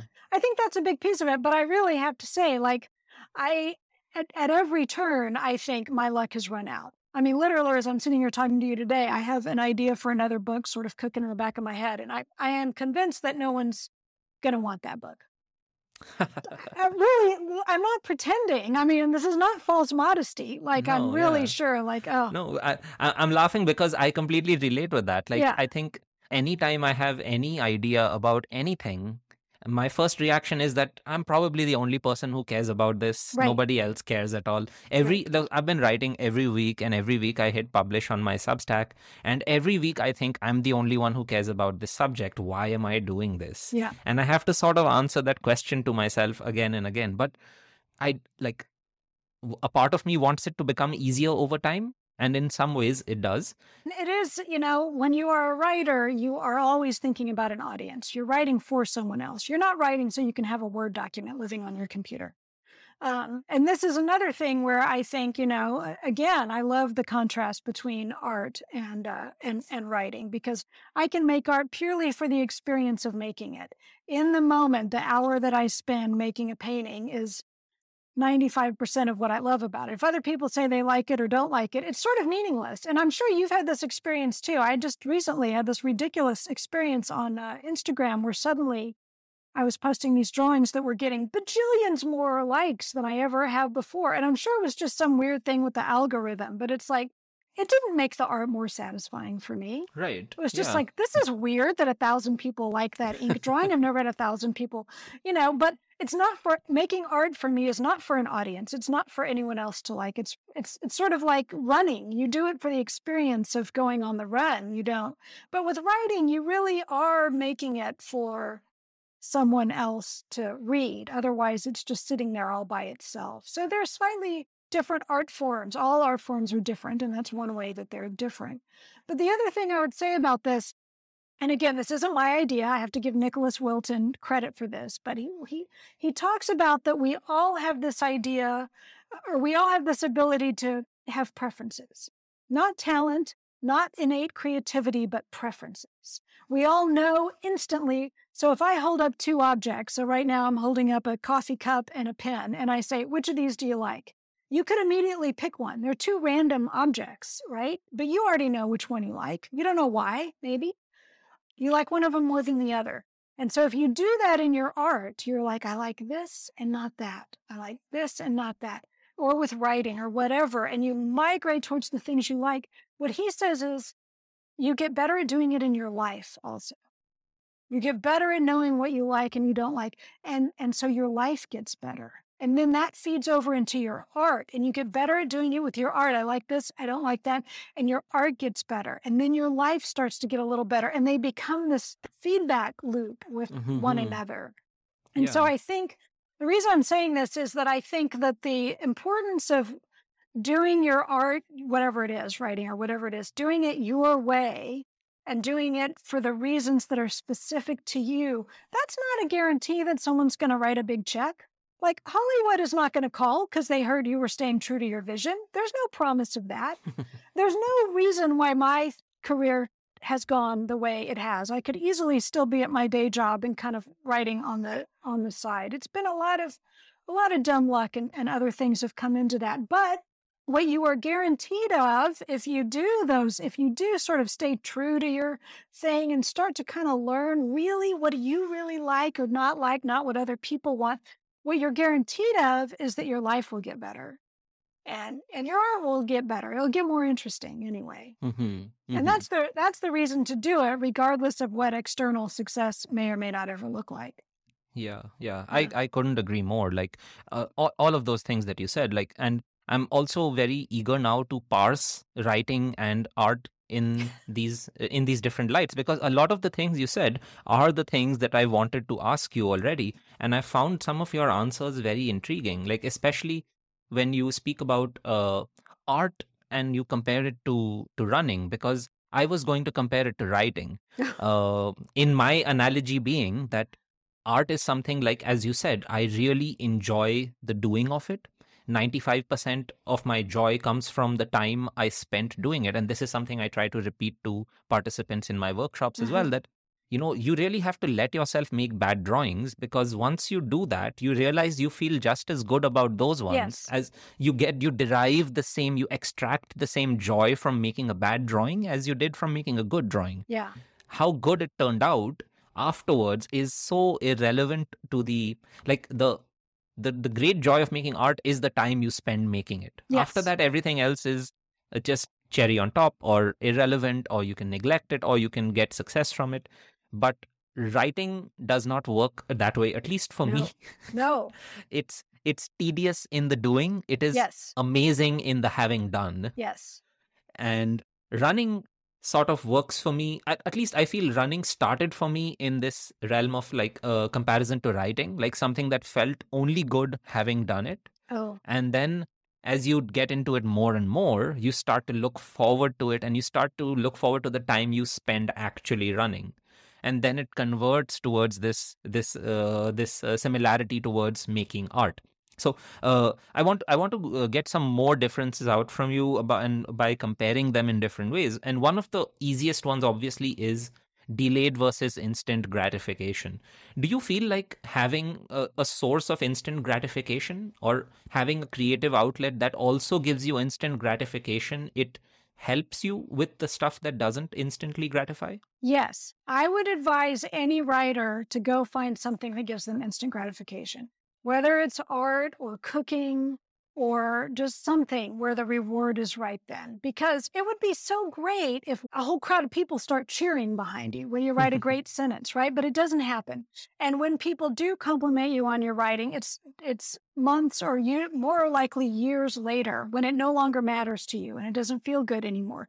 It would be like if someone came up and told me they loved that outfit I had on on March 18th 2018. Like, right. I don't even own that thing anymore. I gave that to Goodwill and now you're telling me you liked it? Like, I don't even.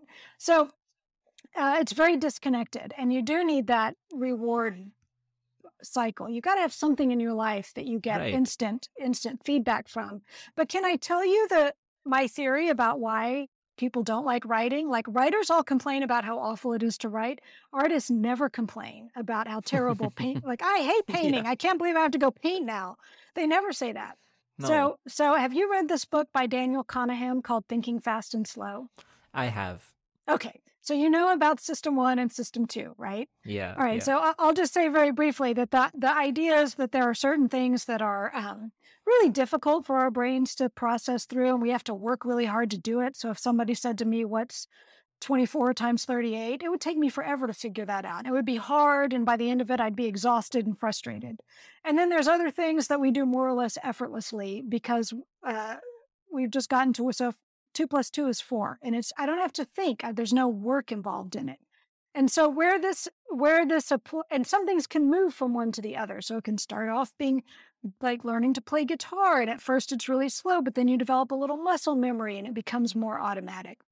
And so where I think this applies to writing is that I think writing never gets out of that difficult, laborious, draining stage. There is no muscle memory to writing. Even if people claim that they've developed a certain facility with it, every time you take words, which we all use all day long, and you try to put them into an interesting combination and get them on paper, it is that ex- freshly exhausting, laborious process. Whereas with art, I think we can get into that more meditative flow state. You can get develop some muscle memory. You can develop some ways of working where you're not it's uh, the one of the ways he describes it in the book is have you ever had that experience of you get in the car to go somewhere and you arrive at your destination and you don't remember the drive at all? Because you can do it without thinking and i can definitely do that with art. I can look down and go i have no idea how i did i don't even remember doing that. Right. So so what i t- what i say to writers is the reason it's so hard is that your brain is doing this grinding laborious work all the time it is exhausting. I tell one thing I tell my students, and I think I even put this in one of my classes, is like, you have to go eat. Like you, you literally your brain will be drained of glucose and you need to go downstairs and get yourself a snack. Like you mm-hmm. have to take care of your body. And so I, I really do think that that's what it boils down to. And that's why every writer needs a hobby that can feel more like a flow state. Like guitar would be great, knitting would be great because it's not just the instant gratification, but it's find something you can do where the process is inherently pleasurable. Making cupcakes mm-hmm. sounds like a delightful thing to do. It's inherently pleasurable. Probably I don't make cupcakes, but it sounds sounds great. So right. that's my real thing about the about the processes. Yeah, yeah, and thinking in uh, terms of system one and system two is also interesting because uh, that one of this like you mentioned uh, before also one of them is using language and the other is a non-verbal expression right and even though we use language all the time we mm-hmm. are in inner monologues included and all the texting we do all the text we imbibe so all the text that come at us on our phones and our screens despite that it remains a system two job to work in words and letters and combinations of those.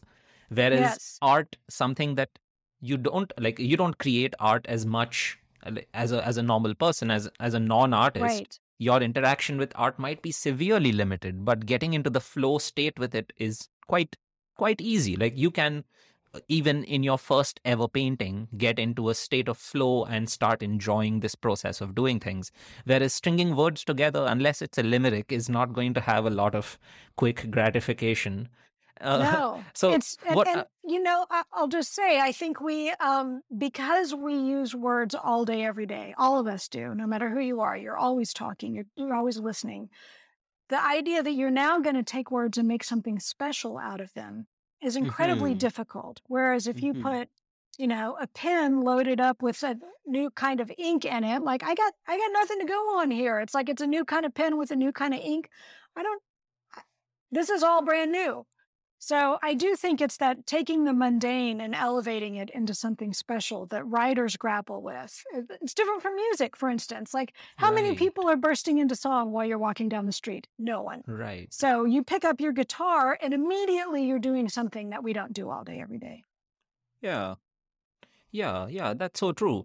And yeah, and and also this uh, applies also to teaching. Like you were mentioning teaching art versus teaching writing, and I was thinking in the same way that, you know, teaching someone to draw and or paint and getting them to enjoy it, getting them to take two, three steps forward is so much easier than teaching Yes. someone to write because teaching Right. someone to write feels almost like, and I'm just training for an analogy here, it's almost like you're teaching them simultaneously to construct a paintbrush.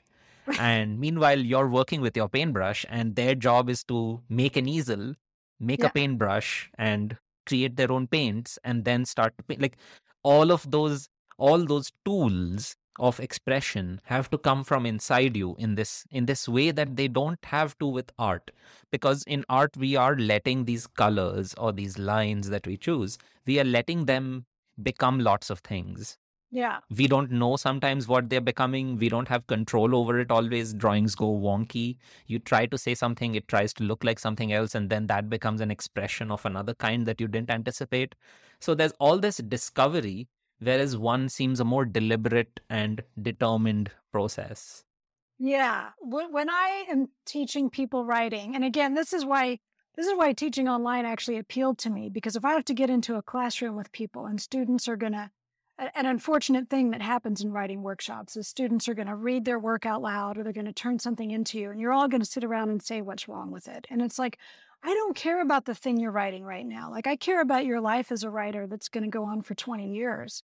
And i Mhm. can tell you what's worked for me to manage my day and manage my process. I can give you little tricks that i use to get myself going. I can tell you how i organize my research and what my approaches are to interviewing people um, but but I can't take your three pages and tell you how to make them three better pages. Like it's that Right. should that should never be what it is.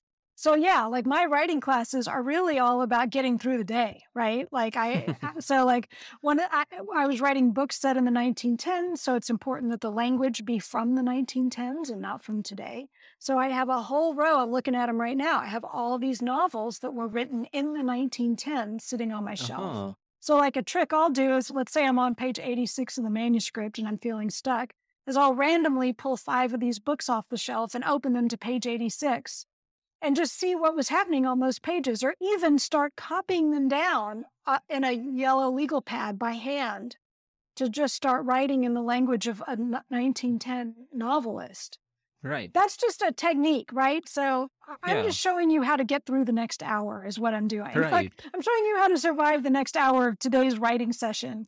I don't know how to fix your novel. And so all of my writing classes are just those kinds of things um, yeah that, that are much more concrete than any sort of conceptual thing about plot structure or anything like that. That's so true. And sometimes, you know, you can have earnest, sincere students who will not know to have these different expectations from a writing workshop versus an art workshop because you Mhm. can leave an art workshop with distinct tools and Yeah. ideas and tricks that will help you. You can copy exactly the process of another painter and still be making your own painting, which is distinctly you.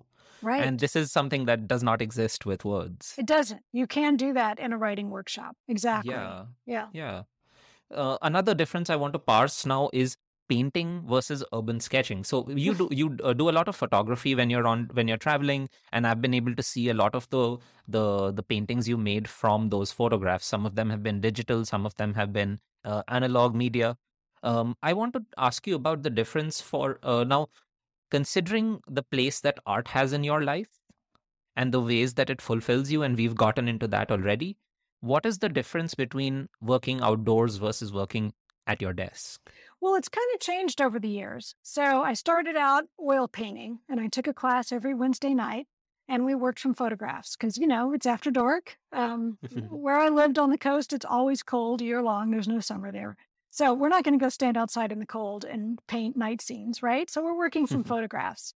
And even when I was at home in between classes, if I, if and when I was painting in between classes, um, I was kind of doing it on little breaks from my writing schedule. So I'm not going to pack up my oil paints and go out into the world. So I'm always I was always working from photographs. And I was more interested in painting cityscapes. So I would Mhm. take these photographs walking across Fifth Avenue and I would take a photograph in the middle of the intersection looking straight down. And that's what I wanted to paint. Well, you can't set up an easel in the middle of Fifth Avenue right. anyway. And certainly painting busy cityscapes with people walking by, um, tough in oil. So I started out with that. And so then sketching came into it.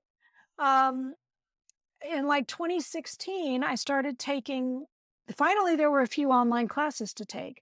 So Craftsy was the thing at the time, and Jim Richards had a class there, and a several people who you've had on your show has had classes there. And I binged on all those classes. And now I knew how to draw and do something in a sketchbook, which was really my idea for I wanted something more portable for mostly when I travel, not necessarily around the house uh, in my everyday life, but on the road.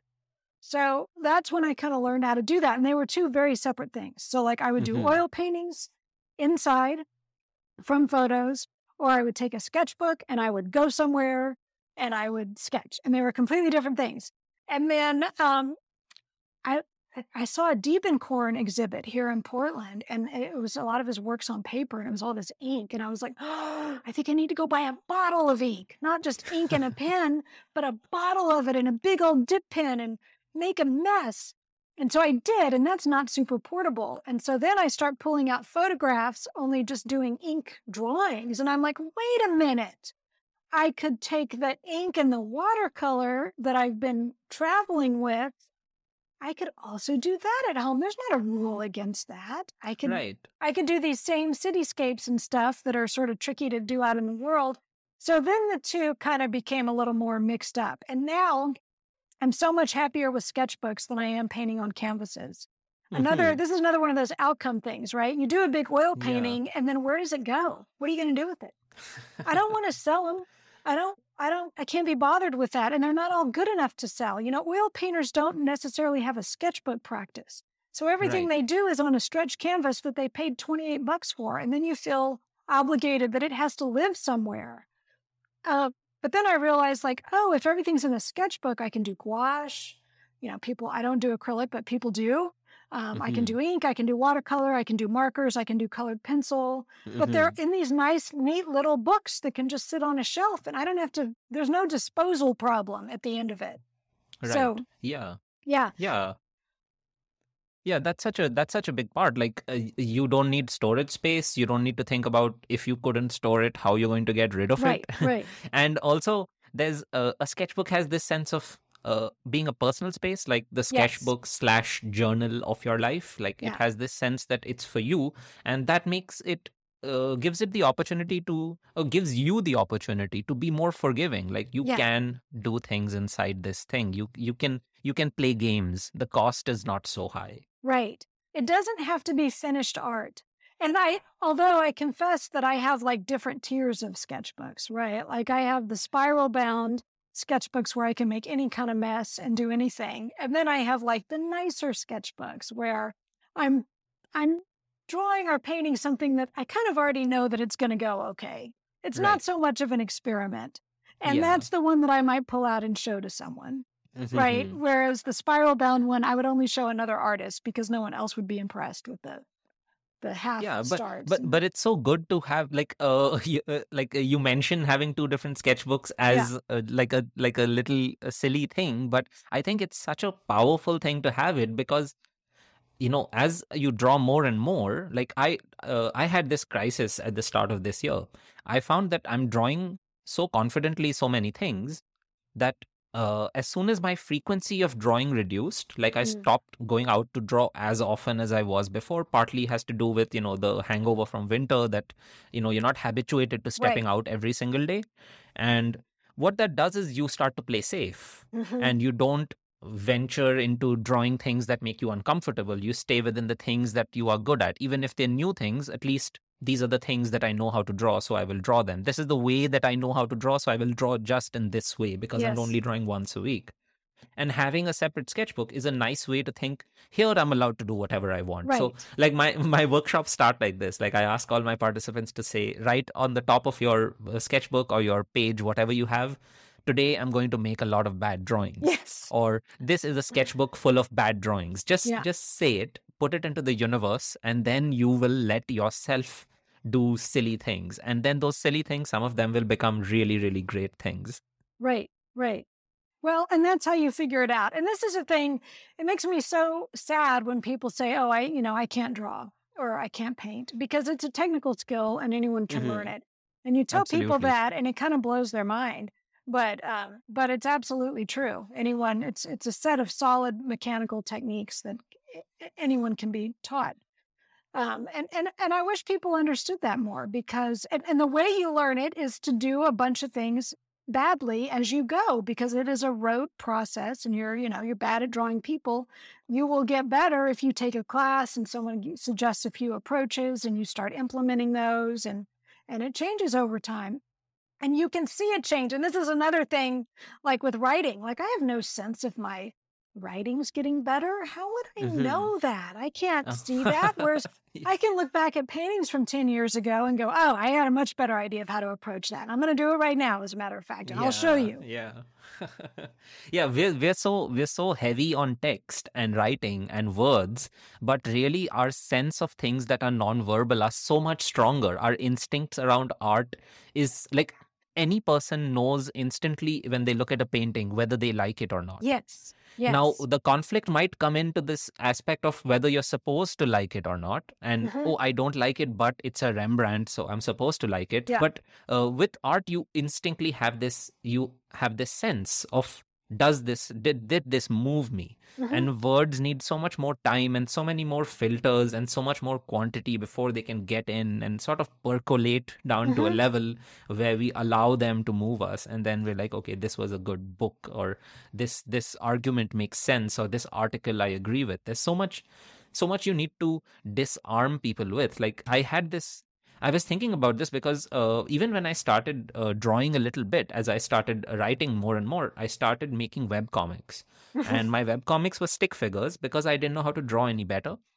But what i was finding was that it's so much easier to uh, once once you make things visual suddenly the way we approach them the way we react to them like me telling somebody that i hate ex politician versus me making a little joke with a funny drawing Right. saying i which conveys that i hate ex politician Right. there is such a lot of difference in how people react to it how people embrace it and a lot of this is just it's not i mean it's not uh, deliberately thought out that this is how i'm going to react to a painting and this is how i'm going to react if somebody says it in words but it's just part of the human experience how we over centuries have regarded images and how we have come to relate with images versus how we have come to relate with words so uh, no question yet uh, my question was Well, my no, uh, I, I, would just say it is a difficult thing. Um, uh, again, between writing and drawing, is that you can take in a painting at one glance.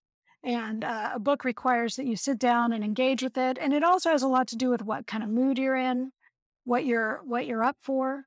Um, so there's books that I hated the first time around, and then a few years later I picked them up and I'm like, this is fantastic. why didn't anyone tell me about this book? And everyone's like, it was a bestseller like five years ago. Where were you? You know? So sometimes you have to be in a different space. Yeah, yeah, exactly. You're not you're not ready for that idea, or you're not in like you're not in the in the mood for that kind to be tickled from that direction in right. your brain. Like there are so many nuances to this, yeah. which yeah, and uh, so I guess uh, something I want to ask about with respect to gratification, and we were talking about writing and uh, versus art, and of course, all of this is something that has been the way it has forever. Like ever since we've been writing and humans have been drawing, art has given gratification through process, not necessarily through result. Mm-hmm. And writing has worked the other way. And writing has been difficult to appreciate and arts have been easier and more instantaneous to appreciate or to dislike. Mm-hmm. uh, i want to ask you because you've recently started writing on substack but of course you've had a blog before that as well uh, i want to ask you whether substack has changed this gratification process in writing. Like do you still feel like the same uh, writer screaming throwing their words into the void until they make sense? Or do you feel like there is uh, you know, an echo coming back from the void now.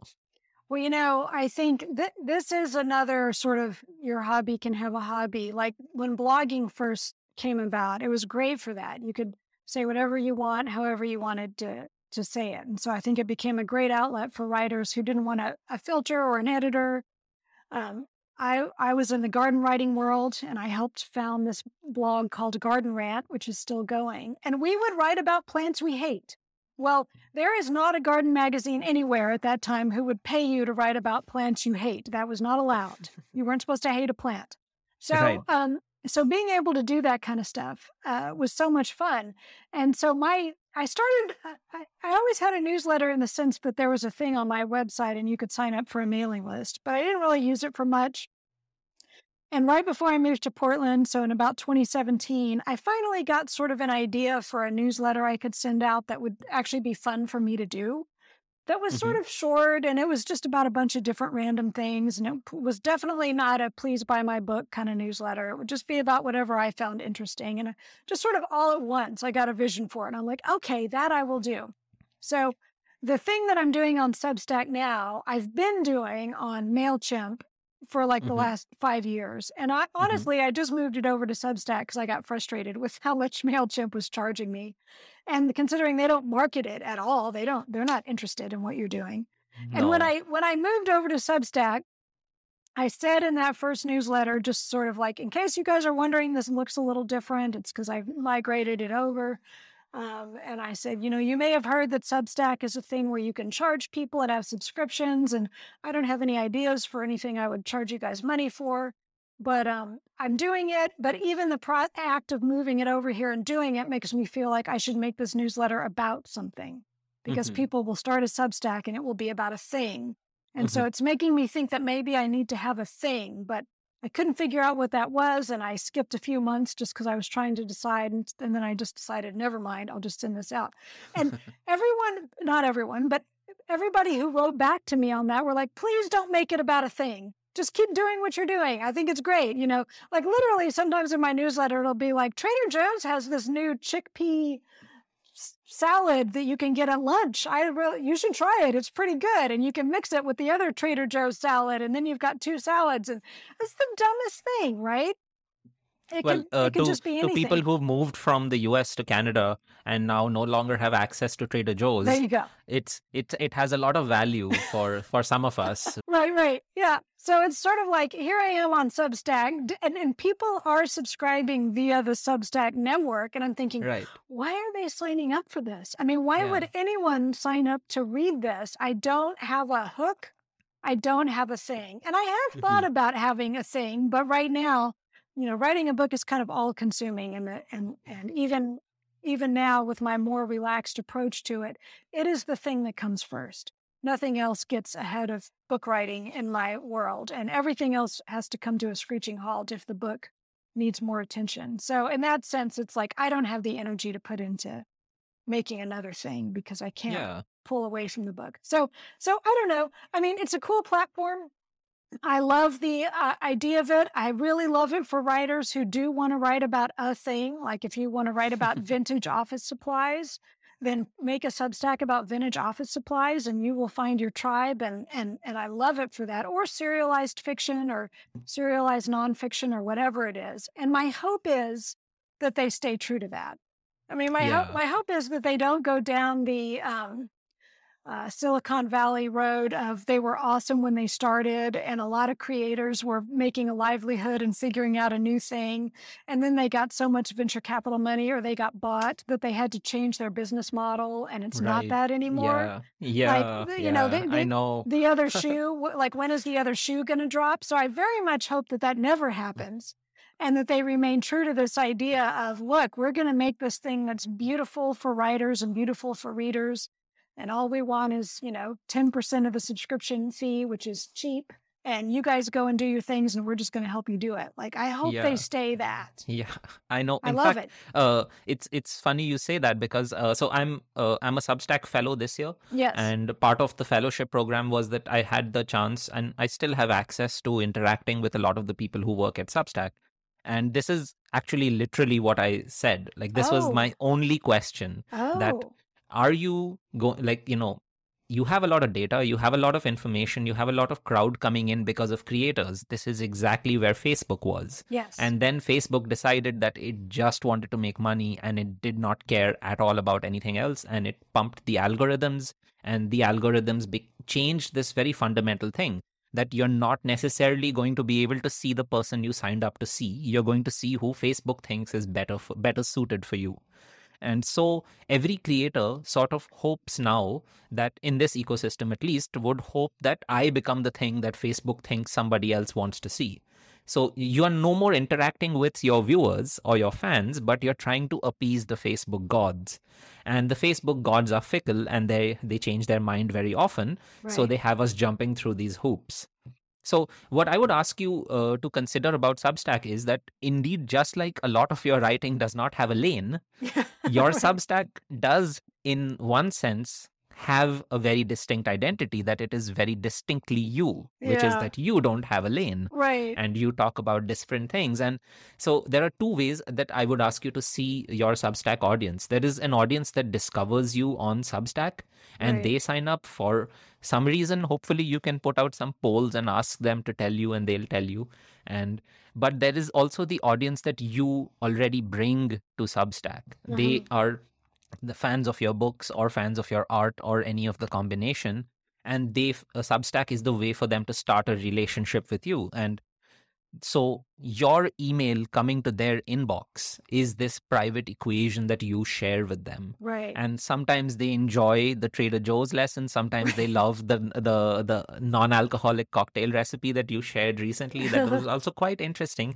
Actually your recipes are making me want to make this little bit of extra effort to make a cocktail because i am so lazy uh-huh. that as soon as there are three or four steps i know that i'm not going to do it. Right right. But I just read a very nice recipe on your uh, about uh, crushing some uh, muddying it with blackberries, which means to crush them. yes So I didn't know that muddying means to crush them, but that makes sense to me now. But I'm going to I'm going to try that recipe. okay Uh, but uh, so I have sort of kind of come to the conclusion of all the various things I wanted to ask you, and we've had this super fun, super long conversation. We did manage to bring art into it as well, so I'm glad that no one can say this episode was not about art, right uh, at least not technically. But um, so I want to close with this, uh, with with some ideas that I want you to give to our listening audience that has stuck with us through a more than three hour long conversation. So, from all these different subjects that have captured your interest for either for good or for a period of a few years, uh, all the various learnings you've done, what are some books that people should read on this general subject of engaging more with their natural world? I feel like that is such a profound thing that we are losing. And whether it's through writing, whether it's through observation or through art, there are so many opportunities now to engage with this world. So what are what are some ways that you would advocate? What are some books or any kind of media that you would advocate people to listen to or read or find out? Oh, that's interesting. Um, you know, I, I'm looking over my bookshelf right now to see if this book's on the shelf. Um, I, I always has I've always loved Sue Hubbell's uh, books. She she wrote a wonderful book about bees, Um, I think it's called A Book of Bees. That was kind of like an early writing manual for me. I mean, it was a book about her life living on a some land out in the country somewhere and raising bees. And she had such a wonderful way of writing about both her life and about bees um, together that I just really admired. And now I hmm think there's more and more writers who do that. I think it's become sort of a popular genre in a way. But those are always the books that interest me, are the ones where people are, are again, it's this idea of one and a half things, you know, where people are kind of writing Yeah. about the thing, but they're kind of writing about something else. Um, it's Yeah, hard, like one of me. my early books like this was also Bill Bryson. Uh, Bill Bryson wrote this book, the big, uh, the uh, history of nearly every, a short history of nearly everything, Yeah. and to, on the on the surface, you would think, why should I like, why should I want to know about geology and paleontology? But it's about a person on this journey to learn things with their curiosity, and that Right. is the the and a half part of one and a half things which really gives it that reason to keep going through it. And then you take all of those one and a half things. Yeah. It's harder for me to read those kind of books anymore because I know too much about how the sausage is made. So I'll be reading along and I'm like, that sounds like something they just got off Wikipedia. That has the ring of, I don't think that's quite right or whatever. Like I'm too critical now. It's unfortunately it's ruined me for a lot of things. You've seen But behind the veil. I Yeah. Yeah, yeah. Well, um, yeah, again, I, I love that kind of writing um, and a- across any subject. So whatever subject you're into, there's some there's some great writer who's um, who's really gotten off into it. You know, as an example, there's a wonderful book about the Florida Keys written by uh, Joy somebody, and I'm going to have to look it up.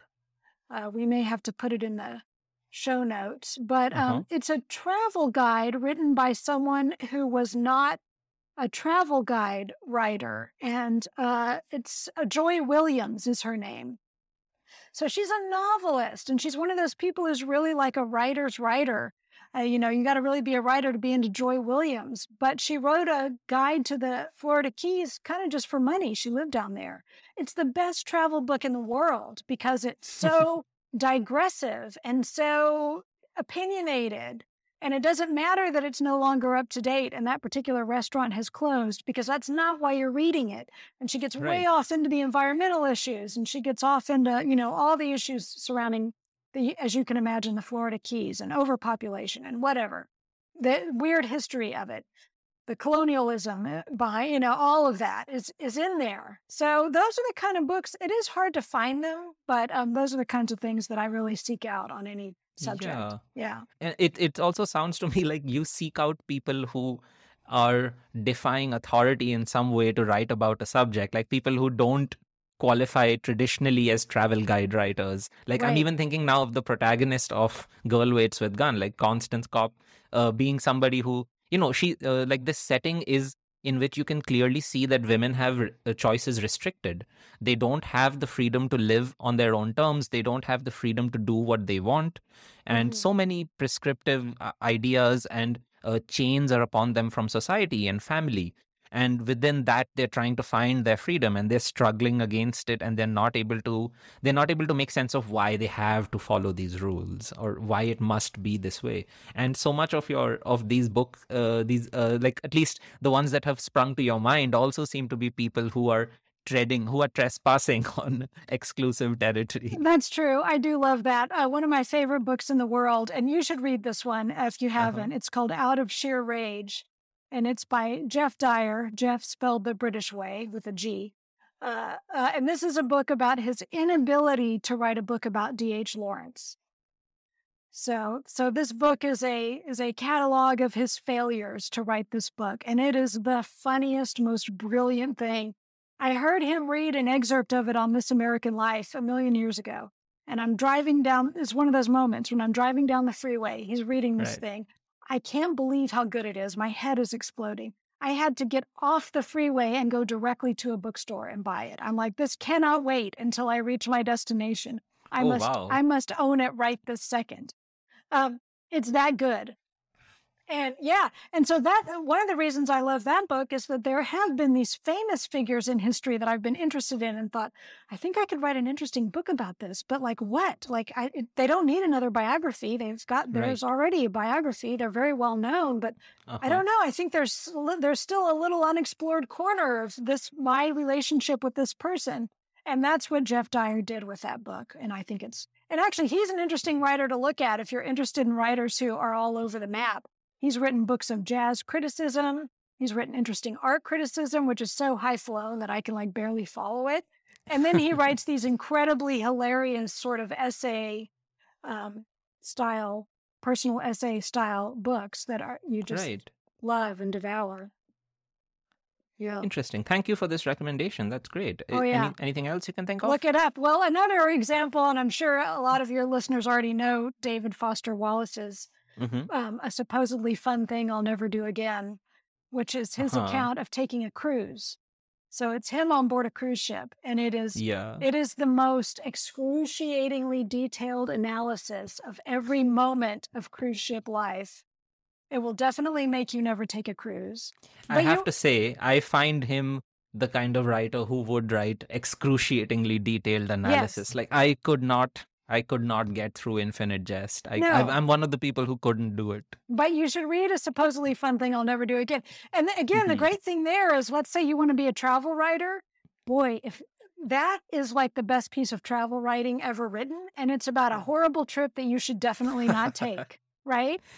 That's a great fantastic. recommendation. Yeah. I'm going to I'm going to do that. Yeah. Oh, please sure. read it. You'll love it. Yeah, yeah.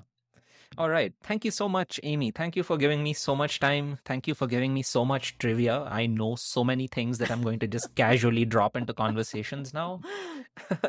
and thank you for bringing us to art and urban sketching. And I'm so I'm so uh, happy to see not only the things that work for you, but the things that continue to don't work, uh-huh. continue to not work, in the sense that it tells me that some of these things that I struggle against I should accept are going to remain this way. Like I berate myself for not being faster with my write, for not, you know, having this flow with my writing that I have with my art.